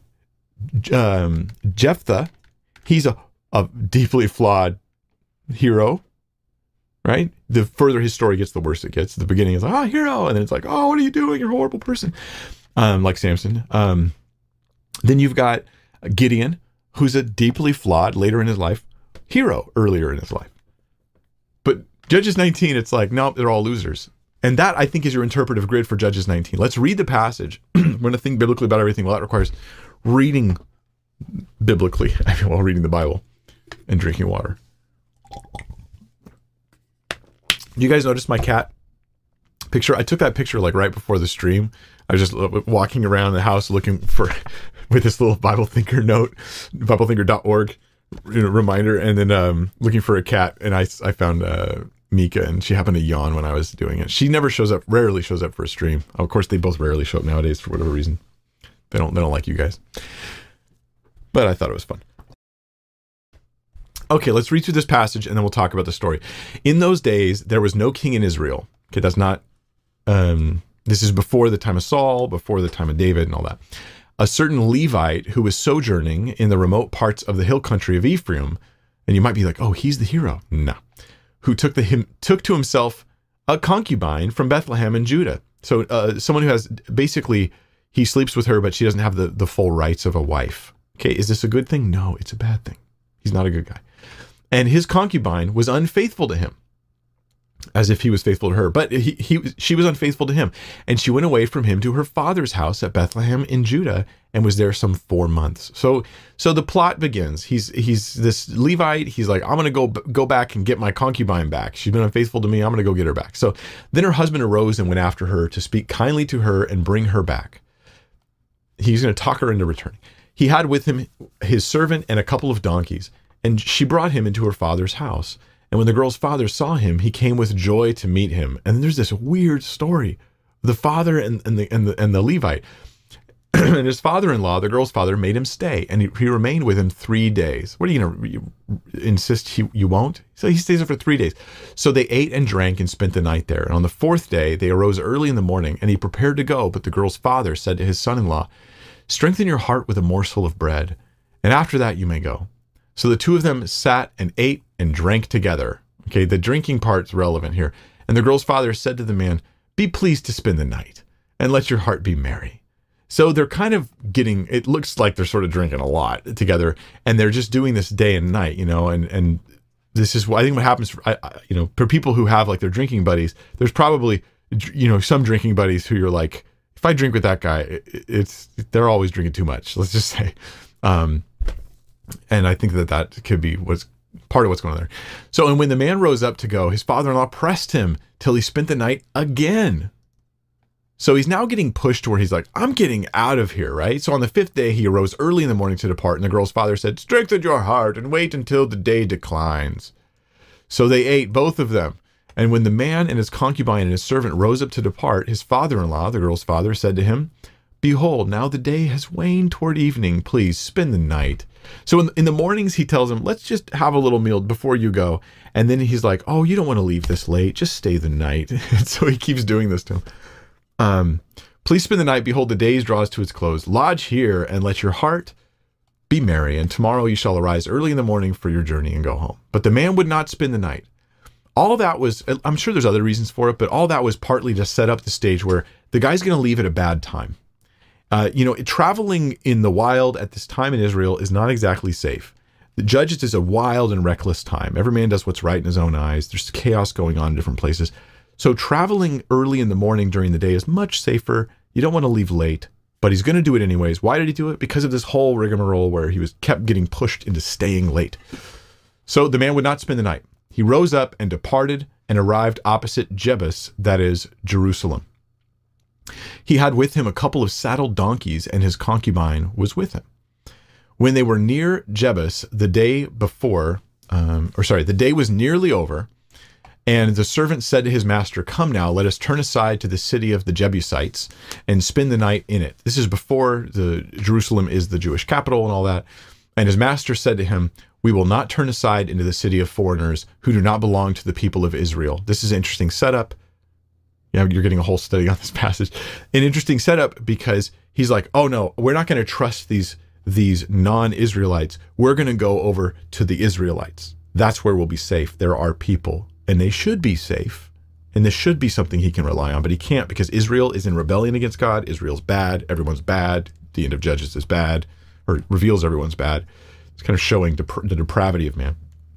But we will pass on to Gibeah. And he said to his young man, Come and let us draw near to one of these places and spend the night at Gibeah or at Ramah. So they passed on and went their way. And the sun went down on them near Gibeah, which belongs to Benjamin. That is the tribe of Benjamin. And they turned aside there to go in and spend the night at Gibeah. And he went in and sat down in the open square of the city. This is kind of a way of saying, Hey, I'm a visitor. I'm a tourist. I need somewhere to stay. But no one takes him into his house to spend the night. Verse 16. And behold, an old man was coming from his work in the field at evening. The man was from the hill country of Ephraim, and he was sojourning in Gibeah. The men of the place were Benjamites. And he lifted up his eyes and saw the traveler in the open square of the city. And the old man said, Where are you going, and where do you come from? And he said, We are passing from Bethlehem in Judah, here we go, to the remote parts of the hill country of Ephraim from which I come. I went to Bethlehem in Judah, and am going to the house of the Lord, but no one has taken me into his house. We have straw and feed for our donkeys, with bread and wine for me and your female servants and young man. So we're not going to need any of your stuff. We just need a place to stay. There is no lack of anything. And the old man said, Peace be to you. I will care for all your wants. Only do not spend the night in the square. How does that sound familiar? That sounds like Sodom and Gomorrah. Don't stay out here. Come to my house. This is dangerous place. And I think that's part of the point. So he brought them into his house and gave the donkeys feed, and they washed their feet, ate and drank, and they were making their hearts merry. Behold, the men of the city, worthless fellows, surrounded this the house, beating on the door. That sounds like Sodom and Gomorrah too, doesn't it? And they said to the old man, the master of the house, Bring the man who came into your house that we may know him. And the man, the master of the house, went out to them and said to them, No, my brothers, do not act so, know him as they may sexually abuse him. Do not act so wickedly, since this man has come into my house. Do not do this vile thing. Behold, here are my virgin daughter and his concubine. That sounds like a lot, too. Now, you may not think that's a good idea. I don't think it was a good idea, but it's just telling you this is what happened. Uh, I'm going to suggest maybe don't look for heroes right now. Just read what happened. Let me bring them out now, violate them, and do with them what seems good to you. But against this man, do not do this outrageous thing. But the men would not listen to him. So the man seized his concubine and made her go out to them. Again, this is against her will. He seized her and made her go out. She's not even like offering self-sacrificially or something like that, right? This is this is uh, done. Uh, and they knew her and abused her all night until the morning. And as the dawn began to break, they let her go heartbreaking, horrific, evil, sick, wicked, and it just gets worse. And as morning appeared, the woman came and fell down at the door of the man's house where his master was until it was light. And her master rose up in the morning, and when he opened the doors of the house and went out to go his way, behold, there was his concubine lying at the door of the house with her hands on the threshold. So she's she's lying there with her hands on the threshold, meaning even when they dis- discarded her she was still alive, right? And she she goes to the door to get in, and they're like sleeping or something. They don't let her in. They don't. It's okay if you feel mad about these guys. I do. um, and her master rose up in the morning. When he opened the doors of the house and went out to go his way, behold, there was his concubine lying at the door of the house with her hands on the threshold. He said to her, Get up, let us be going. But there was no answer. Then he put her on the donkey, and the man rose up and went his way to, away to his home. And when he entered his house, he took a knife Parental discretion advised. There was your warning. He took a knife and taking hold of his concubine, he divided her limb by limb into 12 pieces and sent her throughout all the territory of Israel. I personally think that she was already dead. Um, and he cuts her into pieces, sends her out throughout Israel. And all who saw it, pieces of her, like probably with, with notes saying, this, this happened in Gibeah. Look at what they did in Gibeah. Look at the horrible thing that Gibeah did. He's calling out for justice is what he's doing. Um, he's offering evidence, which is it was not meant to look feel like a serial killer type thing, but it was gruesome. But it was also evidence that he was offered. And all who saw it said, Such a thing's never happened or been seen from the day that the people of Israel came up out of the land of Egypt till this day. Consider it, take counsel, and speak. Then, short version, chapter 30, Israel gathers together and goes to war with the tribe of Benjamin because of this, and they all slaughter each other and they kill so much of Benjamin that they're almost like out of people, almost eradicates the tribe of Benjamin because they've overreacted. Because this is what people do in a chaotic society. Even when they do find evil, they sometimes overreact and they want to destroy everybody who can even be said to be associated with that. Like, I don't know, race wars, like that kind of thing. So here's tribe wars. Um, okay, now to your question. Um, I'm struggling to interpret this passage, right, on why the concubine suffered abuse. Um, some have said God was punishing her for adultery. How do I understand this without reading into the text? I think you probably know my answer already. My answer is um, the concubine is one of the cl- things that's clear about the passage. Uh, of course, I say that don't look for good guys because you're not going to find them here. Um, but one thing that's clear about the passage is that what was done to the concubine was wrong. That seems to be very clear, right? They're shocked. They say in verse 30 of Judges 19, such a thing has never happened or been seen. It's clearly meant to be a parallel to Sodom and Gomorrah, where what was done there was evil, right? And, and so it's it's it's something that was done that was wrong to her. She she was wronged, uh, for sure. So yeah, was she being punished for some sin that she committed? that's completely fabricated. If you want to say that, well, she did she did cheat on him. I'm like, okay. Um, but where does the text say that this is a causal, that this is something God visited his judgment upon her in this way? It doesn't say that. Actually, I think the if you look at Judges, you back up and you zoom and you look at the passage in the context of, of Judges as a whole, what you see is God is showing how wicked Israel was. In the book of Judges, like um the trajectory of Revelation, right? In the book of Judges, we, we see that the, the, the people of Israel have been called out. God gave them his perfect laws. He then gives them, in the book of Judges, gives them the land, which they don't even clear out properly because of their own unbelief and their own inactivity. And then they, with God, with the land that God has promised, with the laws that God has given, the perfect laws, they still fail so, so much. And it's meant to point to the ineff- the ineffectiveness of the law to bring people salvation or to or to make the perfect society. Jesus is what's needed. All of the the anguish and the discontent and the like what is going on that you feel towards judges or throughout the Old Testament is meant to point to how man fails and where Jesus will succeed and how it drives us to the cross. We need Jesus. I think that's the point. Um, so yeah, number ten. Um, Isaac W says I've been asked, was Adam's sin the first sin? Something along the lines of, wasn't Satan the first one that sinned? Thoughts? Um, yeah, I mean, Satan It was the first one that sinned. I don't know. It's pretty simple, right? Um, uh, Satan tempted Eve. If tempting others to sin is not a sin, then what? What? What is? Um, so yeah, uh, Satan lied. He deceived and in addition to that, Eve sinned. And Eve sinned before Adam did. So Eve also sinned before Adam.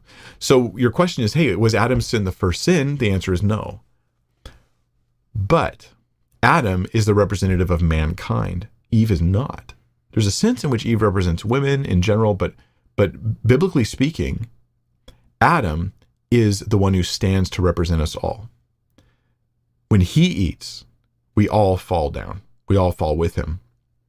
And so Adam eating is is the is the the conduit through which sin infects man mankind. Maybe I could put it that way. Whereas the serpent sinning didn't do that. Eve sinning didn't do that. Adam sinning did. that that's how I think the theology of that goes. And so Adam's when we say original sin, well, we don't necessarily mean the first sin that ever happened. We're talking about how sin brought in was was brought in to infect mankind, and that was Adam. I think hopefully that brings clarity there. Christina Har says, "What does it mean to work out your salvation with fear and trembling? Is that a literal statement? Thank you for your ministry, Mike. It's so appreciated and needed. Oh, thank you very much. I think it's needed too. That's why I do it. Um, so let's look at that passage in Philippians. Um,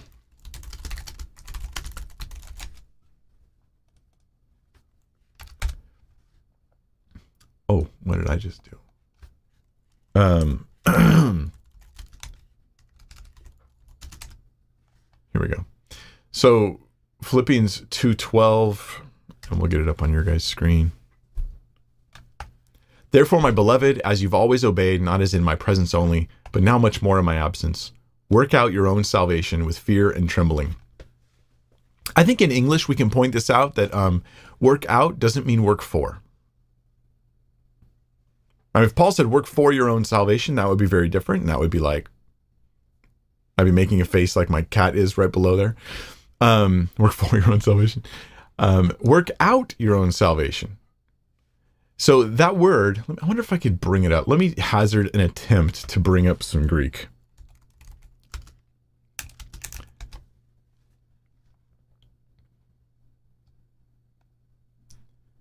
And see if this will prove fruitful. Um, I think you guys can see that on your screens there. Um, katergazomai. Um, so, one of the meanings is to bring about a result by doing something, to achieve or accomplish something. Number two, another definition uh, to cause a state or condition, bring about, or produce, or create. To cause to be well prepared, to be successful in the face of obstacles. Um, oh man, this is a problem with hazarding your your without doing all the research ahead of time.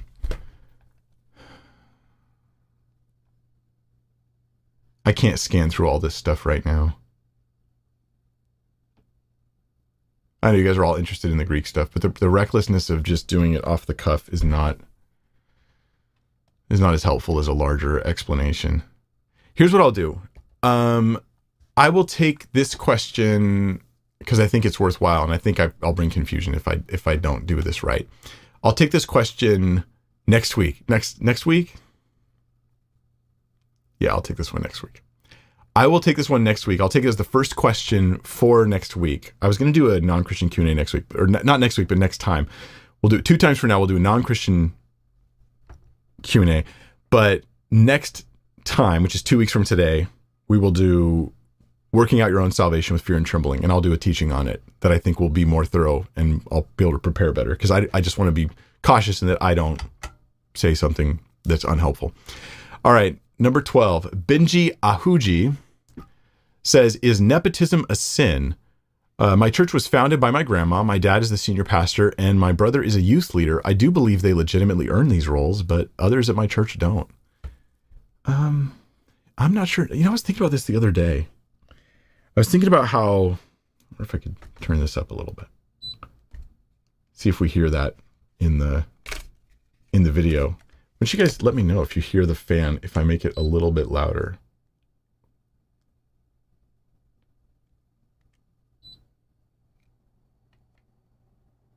You've got to hear that. I don't know. Let me know if you hear that in the, in the live chat. I'll look. Um, I was thinking about this recently, the issue of nepotism, and I, I, I think that we overreact to it. I do. Now, I, I don't have any any thing like that going on that I'm like ashamed of or something like that. Um, and I've never had a job or something like that because of who my parents are. Um, so I'm not like relying on it in some sense, but I'm I'm not sure that it's it's it's all bad. Okay, so I'm just gonna put that way. I'm not sure that it's all bad when you say nepotism or or like say you have two equally qualified candidates for a job and one of them is your son and one of them's not I'm not I don't I don't know why it's wrong to pick your son. Now if you have um your son's underqualified and you put him into that position anyways, that would be a, ne- a negative. So when I say I don't think nepotism's always wrong, okay, don't think you hear anything. Good. Yeah. Good, good, good, good. Glad to hear it because I could. Do, it's getting so warm in this room. Um, uh, it's just a hot day out. I have to haven't dialed in exactly how I'm doing all this stuff. Thanks, chat. I, I see you. I hear you. Okay. So I, I I'm asking my personal opinion, and then I'm going to talk about some scripture in a minute. Um, so my personal opinion is nepotism is not inherently wrong. It can be wrong, and when it can be wrong is when you give people positions that they shouldn't have. Like this is the wrong person for this job, but they have it merely because of a relation or favoritism of some kind. Um, now that would be to me where where I, where I would say there's a problem. So nepotism that is effectively, oh yes, this person who I'm related to is just as qualified as this other person over here, or at least they can sufficiently do the job, and I'm going to prefer them over this person. And I'm like, I don't know that that's all that wrong, um, because in Scripture we do have a lot of familial connections. So we, we have people being appointed to do things because they're genetically related to other people.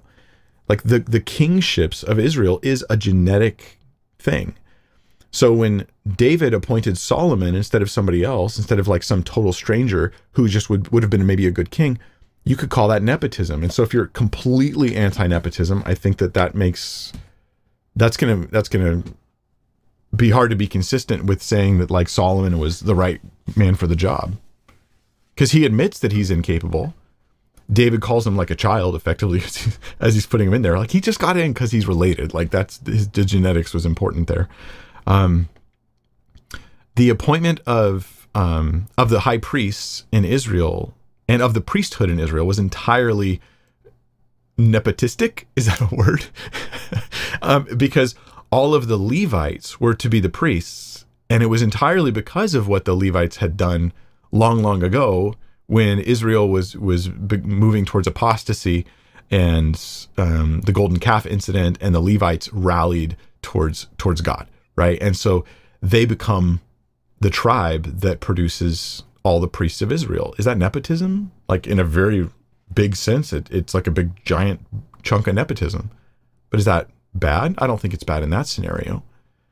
So, so I just think we have to have some nuance that's going on there. So if you have a church where you've got um, you know a bunch of family and they're all in ministry um, I, I i'm not in i don't automatically think there's a problem there. Oh the pastor is is is is this guy and his son is the associate pastor and his daughter's running the children's ministry stuff. And then you know his his wife is, is does the accounting. Well are they good at it? Like that's the question i'd have. Are they capable? Are they you know can they sustain the job well? Do they do a good job? And if the answer is that they're doing a good job, great. But if they're disqualified, if they're doing a bad job and they shouldn't be there, and they're only in because they're related, then then it's a, a, a negative nepotism problem. But really, I'll put it this way: ignore the nepotism for a second. Ignore the fact that they're related, and just ask if they weren't related, would they still have this job? Um, and that that might give you a clue. But you got to be careful when you're trying to evaluate whether you think the people in ministry at your church deserve the job and the role that they have and how well you think they do. Um, it, let me just speak openly about this for a minute. As as a pastor, you learn, and, and even more so now with online ministry stuff, there are so many eyeballs on you, and and I don't want to woe is me here. And pastors, you got to be careful that you don't you don't take this the wrong way and I'm not giving you an excuse to get all woe is me, and we have to be really thick skinned and tough about things, um, and not give ourselves space to be crybabies. That said, um, you'd be surprised how many people are not only critical of you uh, at being in ministry because you're you're very visible. A lot of people are aware of you. A lot of people are aware of what you're doing, or they think they're aware of what you're doing. So, as a youth pastor, I would be doing things in youth ministry, spending all my time and all my energy and all my blood, sweat, and tears for youth ministry. And I had people in the congregation who sometimes would judge my effectiveness in youth ministry. They had never been in the youth ministry. They had never talked to me about youth ministry, but they had firm opinions about how effective I was at that ministry, about whether I should even be there or not. They had firm opinions about what I taught in youth ministry. They had never heard me teach in youth ministry. And so, um, just be cautious that because you're familiar with a person doesn't mean you're actually really familiar with their ministry. Because you see a person, they're visible, doesn't mean that you're in a place to make a judgment call on on whether they belong there or not, or, or if it's nepotism or not. I'm just saying be gracious, be cautious, be slow to make a judgment call and things like that. That just seems wise. Um, you know. All right, let's see. Uncle Nick says, "Can someone repent after death?" Um, Hebrews 9:27 seems to say no, but Revelation 22 verses 21 through 27 seems to suggest yes, for it is the unwillingness to repent that condemns. I really hope the latter is true. Hi, Moxie. Okay, Uncle. He says hi to Moxie. All right. Um, Hebrews 9:27. We'll look at this one first. And let me say this: this this issue is bigger than these two verses, these two passages we're going to look at. Um, it's a lot bigger than just the two. So you won't find your whole answer here. I'm just going to talk about how these two weigh in. I will say off the cuff that I do not think you get a chance to repent after death. I don't think there's any evidence of that. And I think there seems to be support against it in scripture that seems pretty solid to me. Um, so Hebrews 9:27 says, "Just as it is appointed for man to die once, and after that comes judgment, so Christ, having been offered once to bear the sins of many, will appear a second time, not to deal with sin, but to save those who eagerly are waiting for him." So that phrase, it's appointed a man to die once, and after that comes judgment. Um, to be honest, it does not say immediately after that comes judgment. It doesn't say that. So after that comes judgment. Could could it be that everyone dies and then judgment comes sometime after? Maybe has nothing to do with the timing of whether someone can repent after death. Um, so that that would seem to be not super relevant. Now, I as a younger Christian, I used this verse for the same purpose. It was it was somebody who believed that you could repent after death that pointed that out. So after you die, you get judged. It doesn't say that it happens right that second. And on a, a premillennial view, which I am premill, I'm like, yeah, well, there is a final judgment that comes like way after we die. So there's like a, a, a temporary judgment and then a final judgment. Um, so I don't think that verse actually directly relates to the issue, to be honest. I have to agree with them, even though I disagree with their conclusions on the topic. Revelation 2.21. Um, says, I gave her time to repent, but she refuses to repent of her sexual immorality. This, let me back up just a little bit. So, in the letter, uh, which letter is this? The letter to Thyatira, he says, I have this against you that you tolerate that woman Jezebel, who calls herself a prophetess and is teaching and seducing my servants to practice sexual immorality and to eat food sacrificed to idols. I gave her time to repent. But she refuses to repent of her sexual immorality. Behold, I will throw her onto a sick bed. He's going to punish her with illness. And those who commit adultery with her, I will throw into great tribulation, unless they repent of her works. And I will strike her children dead.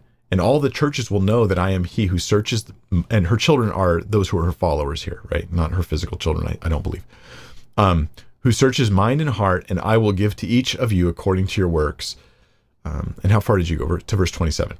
But to the rest of you in Thyatira, who do not hold this teaching, who have not learned what some call the deep things of Satan, to you I say, I do not lay on you any other burden. Only hold fast what you have till I come. The one who conquers and keeps my word until the end, to him I will give authority over the nations, and he who will he will rule them with a rod of iron, as when the earthen pots are broken in pieces, even as I myself have received authority from my Father. And I will give him the morning star. And it goes on uh, beyond what you quoted. Um, I'll be honest, I'm struggling to think of even a way in which this passage could affirm that someone can repent after death. So he says, I gave her time to repent, but she refuses to repent. So he's going to do what? Throw her under a sick bed? Cast those into great tribulation unless they repent? And they'll be stricken dead. It doesn't say they can repent after death. There's nothing. Uh, I, am just. I don't see it here. Any hint of any after death opportunity to repent.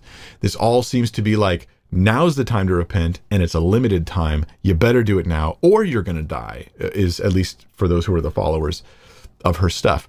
Um, so yeah, I'm thinking this doesn't support the repent after death view.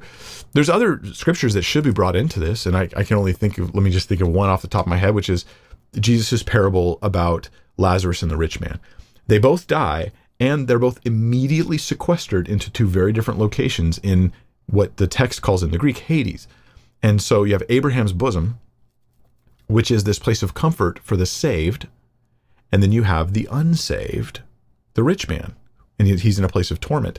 Now he's immediately in a place of torment. And this isn't our final home where he's uh, it, the text calls it Abraham's bosom. That's I'm speaking like King James style here. Abraham's comfort, maybe we can call it that. Abraham, he's he's there with Abraham, the same place Abraham died. Abraham, the model of faith, right? So he dies and goes goes to good place, right? And then the rich man dies and goes to bad place. That happens immediately upon death. And the rich man is actually this is a perfect opportunity for Jesus to teach that you can repent after you die because the rich man's like, "Woe is me. I can't believe I've been this way. Oh, I'm tormented now. I feel bad." And he says, Please send Lazarus back to tell my brothers and warn them so they won't come to this place. There's no hope for that guy to change his fate now. The only hope is for the people that are still alive. So, this parable, um, while it's not directly about whether you can repent after you're saved, it seems to depend on the idea that you can't. There's one example of a scripture that I think, since neither of these seem relevant, terribly relevant to the topic, I, there's one that I think is more relevant. Yeah, let's um, go to the next question. Anonymous question. I was talking to an atheist and they asked if Adam had, I promise you guys, that was my belt on the chair, not some weird noise if you happen to hear that, not some other sound. Uh, I was talking to an atheist and they asked if Adam had not yet eaten the tree of knowledge, eaten of the tree of knowledge, therefore not knowing disobedience, how can God hold him accountable and judge him for it? Checkmate, Christians. Um, yeah, so this is I, I love I love questions like this. Okay.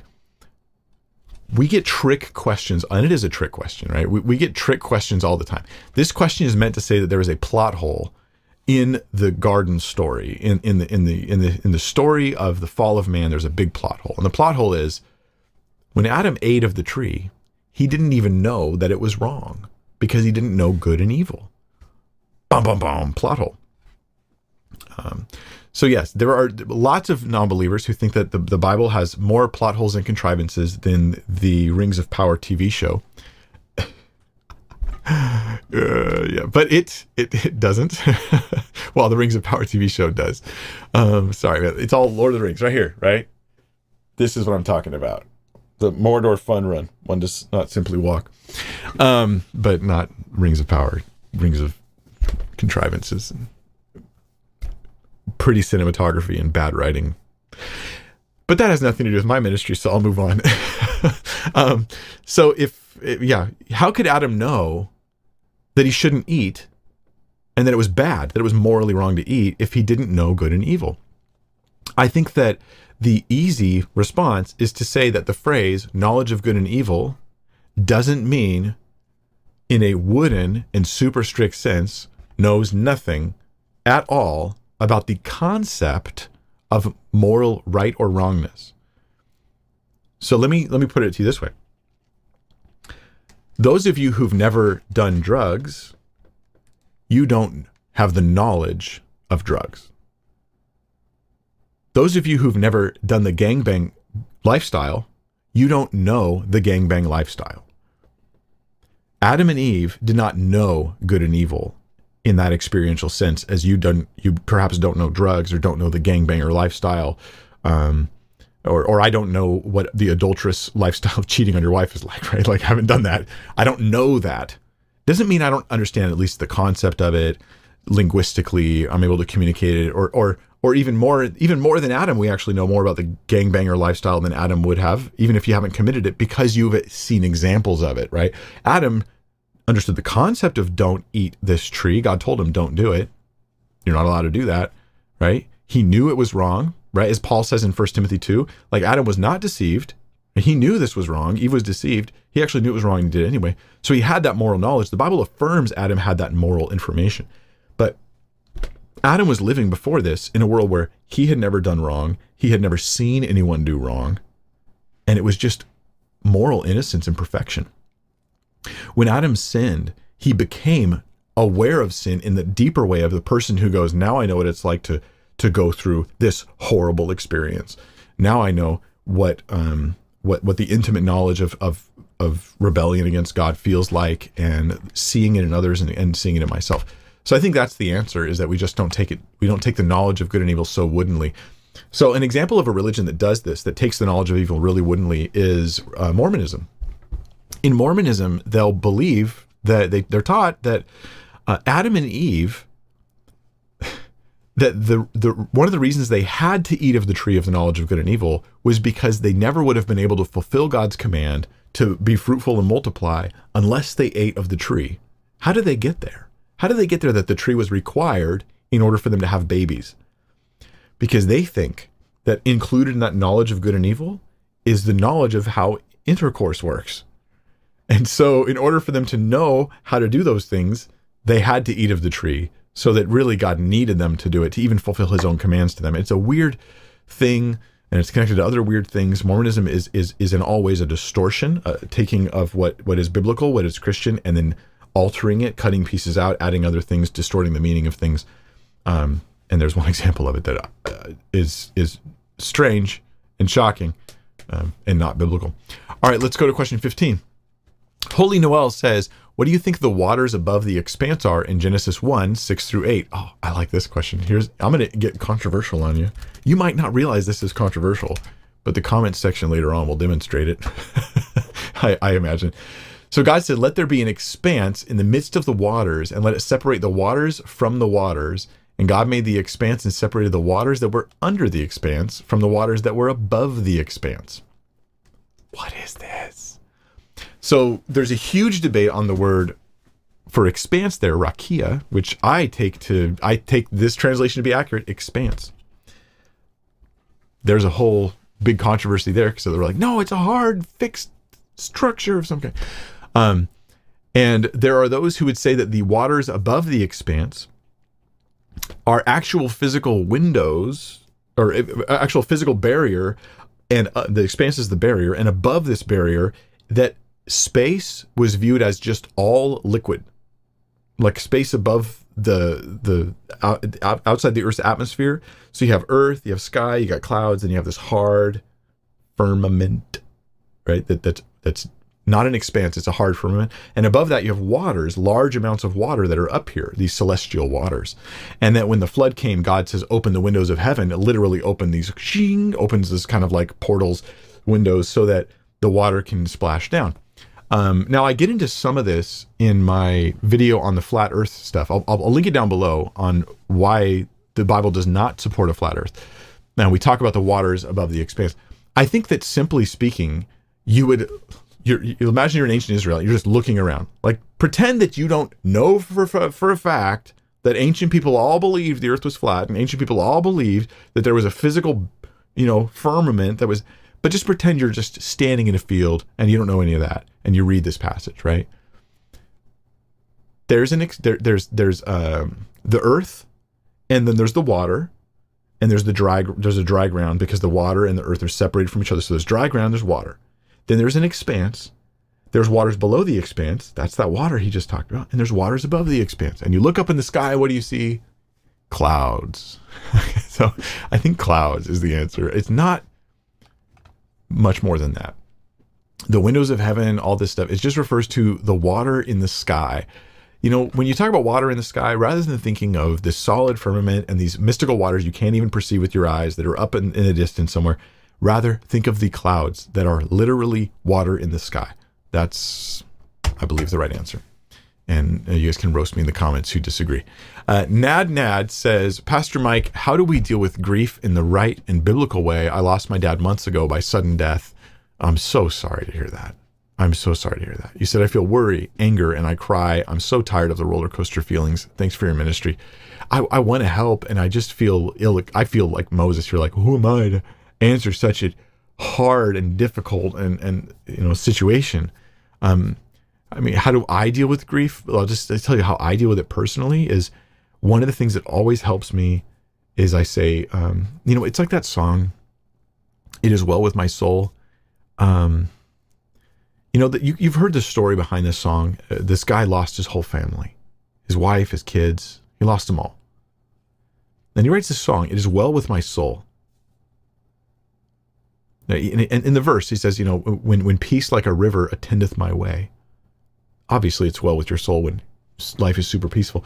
But then he says, when sorrows and sea billows roll, they died at sea. His family died at sea. And so he seems to be directly referring to the loss of his wife and children, which is, by the way, I can't imagine a worse, I can't imagine worse people to lose. Like, you know, you know what I mean? And, um, and he says, when sorrows and sea billows roll, whatever my lot, whatever the situation I get in life is, you have taught me to say, It is well, it is well with my soul. You need to read the whole song to see why it's well with his soul. He's not saying that I lost my loved ones and it's okay. I lost my loved ones and I'm fine with it. He's saying there are joys in Christ that outlast my current suffering, and I'm going to look to those for my peace. I am in the sorrow and sea billow moment, but I am going to be looking to the joys. Like he sings it in one of the verses Lord, haste the day when my faith will be sight and the clouds be rolled back as a scroll. And he talks about the Lord Jesus' return and the trumpet sounding and, and he's singing and then you're and you're singing the song, you're like, It is well, as well with my soul. In light of future glory, in light of the goodness of God and the blessings that are coming your way, you will be flooded with joy for all eternity. In light of that, you can endure through the hard times you're going through now. So Paul talks about and this is what helps me, right? It is being able to say, Lord, I trust you in the midst of this. I don't understand the circumstance. I don't I don't have it figured out. I don't have the answers to questions like why did God allow this or that or what is God doing through this hardship? I don't know the answers to those questions. I don't try to most of the time. But I do know God is still good in the midst of this and I can thank him for his goodness. That God has still promised me eternal joys and happiness in the future and that God is still on the throne and he's at least doing something through it even if I have no clue what it is I can trust him even though I don't trust my circumstances. I think that when you fall on God's goodness, when you fall on God's promises for your future, that this gives you strength for today. Um, I hope that those things help you and encourage you. Look at Romans chapter 8, right, where he talks about how, you know, several things there about how our spirits will, will, will just groan and God's Spirit groans with us. So I would say, cry out to God, even just groaning to the Lord. When you're crying, cry toward God. He hears your heart, He knows all you're going through, and cry as a prayer. I mean that. Um, and I'll share, I have a video on this. Actually, I'll, I'll share it below as well. It's also in Romans. So I'm going to be sharing a few Romans videos down below after this um, about that verse. But look at how he talks about how the sufferings of this parent, this present time are not worthy to be compared to the glory that will be revealed in us. Not even worthy to compare. As bad, bad as it is, what you have coming is so much better. Man, I'm so sorry you're going through that. Um, you don't have to fix your emotions, but you do need to fix your eyes on Jesus in the midst of all those emotions. Dimaji says, um, What makes language foul is it the words itself or the context? Like if I use a word in a friendly way, is it really a foul language? Um, well, language. Uh, there's there's an old quote I heard from I don't remember what class it was in, in, in college. It was language is a system of shared conventions. That is, words are meaningless aside from the meaning we attach to them, and we tend to be a, a, aware of. Like I mean these words to mean certain things because you have the same meaning in your head Therefore, it means that um, to you. This is not to say that meanings are subjective. Meanings are not subjective, but words are simply selected for sound, gathered sounds to try to communicate objective statements. Um, that being said, what makes a word a, a, word foul is not the sounds of the word; it's the context of the, and usage of the term. And language is changing all the time. So, let me give you an example of this. Right? Um, there are some languages where a word is considered a bad word and in another language the word just means like truck or or like bottle or something and it's it's a foul word in another language. The sounds don't matter. It's the knowledge of the people around you your knowledge and their knowledge that say that word has those connotations.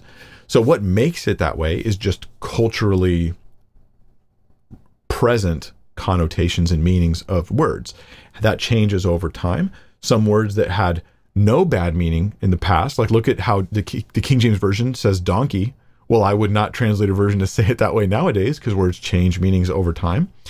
And so, yeah, what makes a word bad is just whatever the cultural context it's in. And you ask, um, um, if I use a word in a friendly way, is it really foul language? That's a tricky statement to make. I don't feel like I can safely answer it yes because of how I think it'll be used if I do. Um, so th- I will say this there are words that seem like they carry negative connotations all the time, like the F word. Okay. I think the F word is a foul language word currently, and I would not use it. Um, there are words which are strong words, but they're not foul words. Okay, that's a different category of words. And then con- contextual usage matters. Then there's words where it's foul language, even though the word itself is not foul at all, but the way you're using it, cruelly, inappropriately, in a foul way, okay, that can feel like it becomes foul. So it's it's just all so complicated. I don't know. I don't feel like I should I should say flat out yes to that. But if you're like, hey, what if it's me and my buddies, and none of us cares if I cuss a lot? I don't care, they don't care, and I'm cussing as part of a joke. Is that enough to me? I'm like, no, I don't think that that's enough to justify the use of, of such language. Because what makes it foul isn't that I don't like it. Plenty of people like it. It's foul because it's kind of like this based sort of terminology. That's my understanding of it. I realize culture shifting and changing on things all the time. And maybe there's a time where there's a situation where what I would consider cuss words in this community of people is considered like that's not is that you think that oh I think those words are bad like and I'm not going to try to project that onto them because I recognize language changes over time. Okay, so that's my understanding. Um, Holly Noel says no, I already did yours a while ago. All right, here we go. Jake Bates, we're almost done. um. Oh, and let me quick reminder. Uh, some of you guys ask questions and you feel your questions were skipped over, and maybe you feel like they've been skipped over a lot. Like I've tried and tried and tried there's a decent chance that that question you keep putting in for the Q&A on Fridays that I've already answered it. Which, so I try not to answer the same questions all the time so that my content's useful for people. Now, if that's the case, then you want to go to biblethinker.org and and look at we have a search feature that lets you search for clips. There's a video search feature and there's a clip search feature. That's the one you want to use. biblethinker.org, right? Clip search feature and you type in a couple words related to your question and it should bring up any videos where I've already answered that question. So that may be the case. I don't want to keep you on the hook. We try to make people aware of the website. I have it at every video. I'm like, look, it's right there. But, you know, you got to keep trying. Um, okay, so uh, 18, Jake Bates. I know you've avoided this question in the past. Uh oh. Do you think evolution is plausible theologically? I've never heard a good response to how there would have been death before the fall. Thanks. Okay. Um, there, to me, the evolution issue is a bunch of issues theologically speaking. Okay, let's let's just ignore science, and we're talking about full on, full on evolution in its in its all its particulars, universal common descent, um, with or without abiogenesis, whatever. Um, but but at least universal common descent. Okay, you're like, hey, theologically, do you think it's plausible? I'm more on the fence now than I ever have been before. You're asking where I'm personally at. I'm not teaching this publicly. I'm just personally more on the fence now. And I guess how I feel it's impacting me is it makes me just more, I guess, aware of of those on both sides who have different views and and accepting of, of people on both sides who have different views. Um, again, I do not think scientifically that it took place. I could be wrong. That's my opinion. It did not take place that way. Scientifically, universal common descent, um, speciation is one thing. That's something I'm not. I don't have a problem with that. Um, but but theologically, there are issues, and one issue you bring up is death before the fall. Um, well, there was no human death before the fall. So the way some people resolve this, and they go, "Oh well, then the the, the ancestors of Adam and Eve, they weren't human until Adam and Eve showed up, and boom, Adam and Eve are human." So that you have no human death before the fall. They don't count as real biblical humans. They're not in God's image.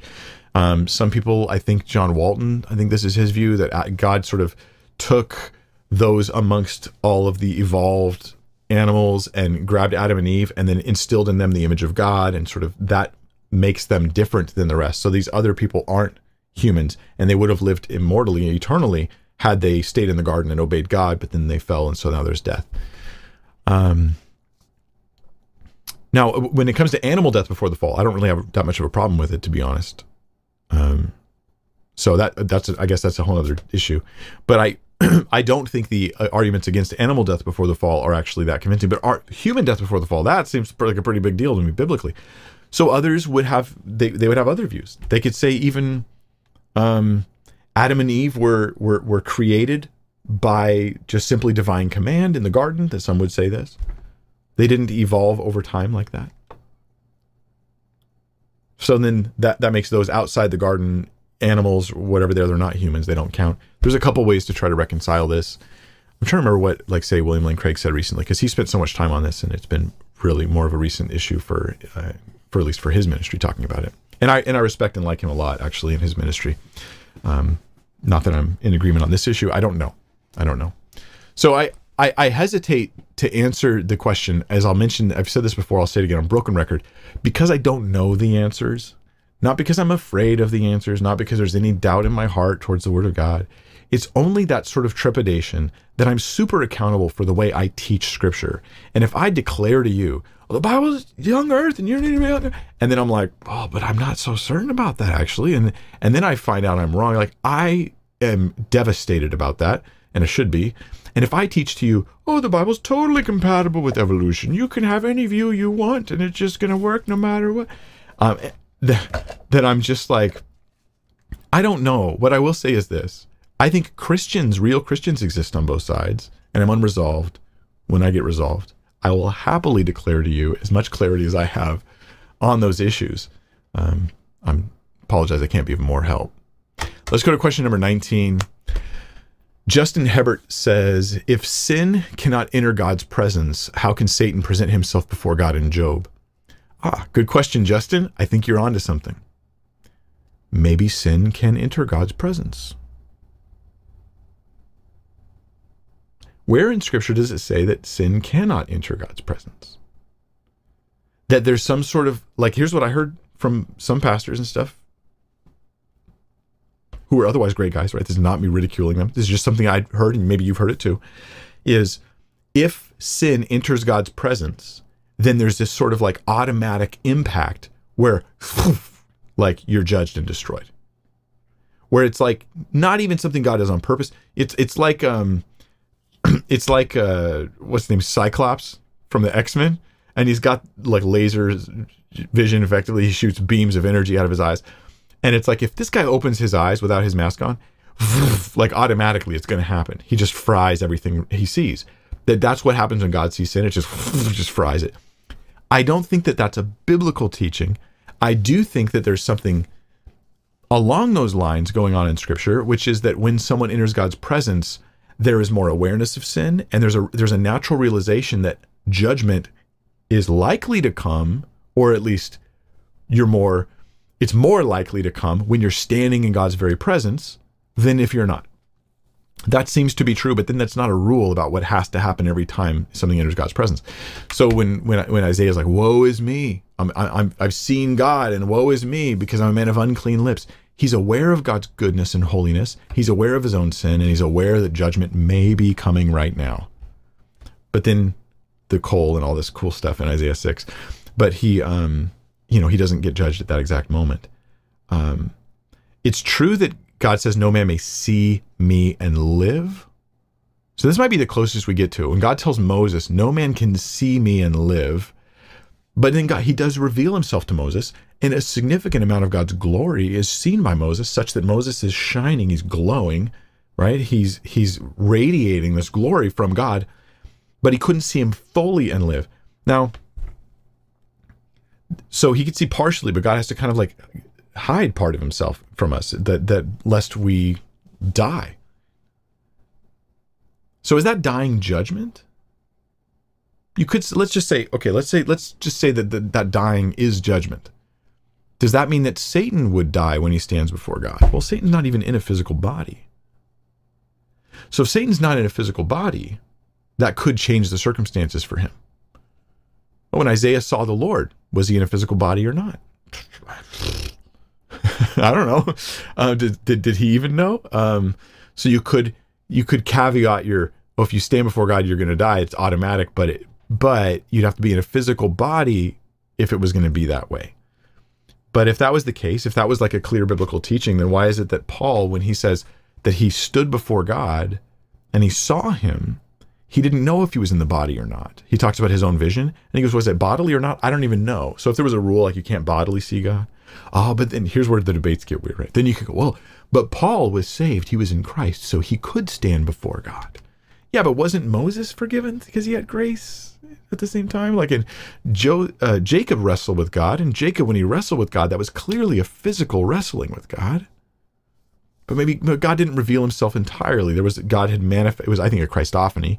Okay, so maybe we shouldn't use the Jacob wrestling example because God's not fully revealing His glory to, to Jacob. He's manifesting Himself uh, in, in, what was likely a Christophany and revealing only part of Himself in a sense. And so yeah, okay, that probably more like the Moses situation. All that to say, I don't know. I don't know. um, whatever it is, whatever your theology is of whether um, sin can be in the presence of God in any way, shape, or form, it has to include the fact that Satan obviously is evil and is obviously in the presence of God. Maybe it's because he's an angelic being that that this is different than with a human. All right, let's go to question 20. Uh, Jillian Perez says, What's your favorite way to witness to strangers? I don't really know how to answer that question. My favorite way um, is when they're like, "Hey, what's so different about you?" the question that nobody ever asks. um, wow, you just seem so alive. What is it about you? nobody asks that. What what else? Um, my favorite way to witness to them. I'll say when witnessing, my favorite thing is getting to the real heart of the gospel um, and being able to talk about um, why why Jesus is needed, right? And so, um, I I I like Ray Comfort's approach. I think that that's like a good little blueprint for you that might give you some ideas on how to witness and share with people. He'll regu- and he has tons of videos on Living Waters on the YouTube channel Living Waters he talks about this. And we don't agree on everything, right? But that should be, you should know that anytime I talk about anybody, we probably don't agree on everything. But he, here's a here's a guy that has spent m- more hours witnessing to people than you've probably spent watching TV. so um, it's it's there's a there's a practice and a deliberateness to it and a thoughtfulness to it as far as how to how to get right to the heart of the issue, how to use questions and a friendly demeanor in order to um, evoke uh, an awareness of the need for Jesus and so they could realize that there's a problem for which Jesus is a solution. And so I think that there that you can do that um, using questions about the law are can be useful. Um, cuts through the self righteous attitude most people have pretty quickly. So th- that could be something to learn and grow from. Yeah. Um, let me see. There was I think there was something else I wanted to tell you guys. Something else I was thinking and talking. No, I, I got nothing. I got nothing. All right. Well, so I'll see you guys uh, in in two weeks. Friday, I'm going to tackle that question about working out your own salvation with fear and trembling. I'd like to do actually a bit more of a thorough teaching on that. I think that's a good idea. So we'll tackle that one first up in two weeks, and then the rest of the 19 questions, as always, come from the live chat, right from you guys. And if you can't wait till then, go to BibleThinker.org check out my website. Everything's free on there, right? It's just the videos and stuff, but it's searchable in a way that lets you find specific timestamps. The exact second where I talk about a particular topic for you to think about as you learn to think biblically about everything. All right, let's pray.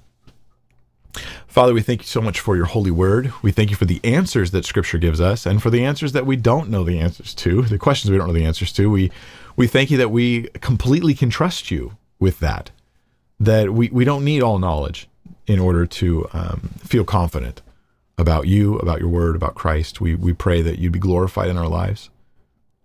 I pray that even right now, you'd be reminding us of what our personal callings are, those you've called us to love and serve, the ways in which you've gifted us, the, the different opportunities we have around us, that we'd see them all in light of ambition for the kingdom of Christ and how to use it for your glory.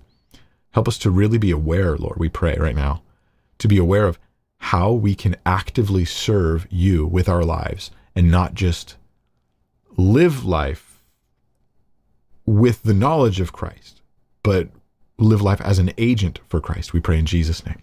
Amen.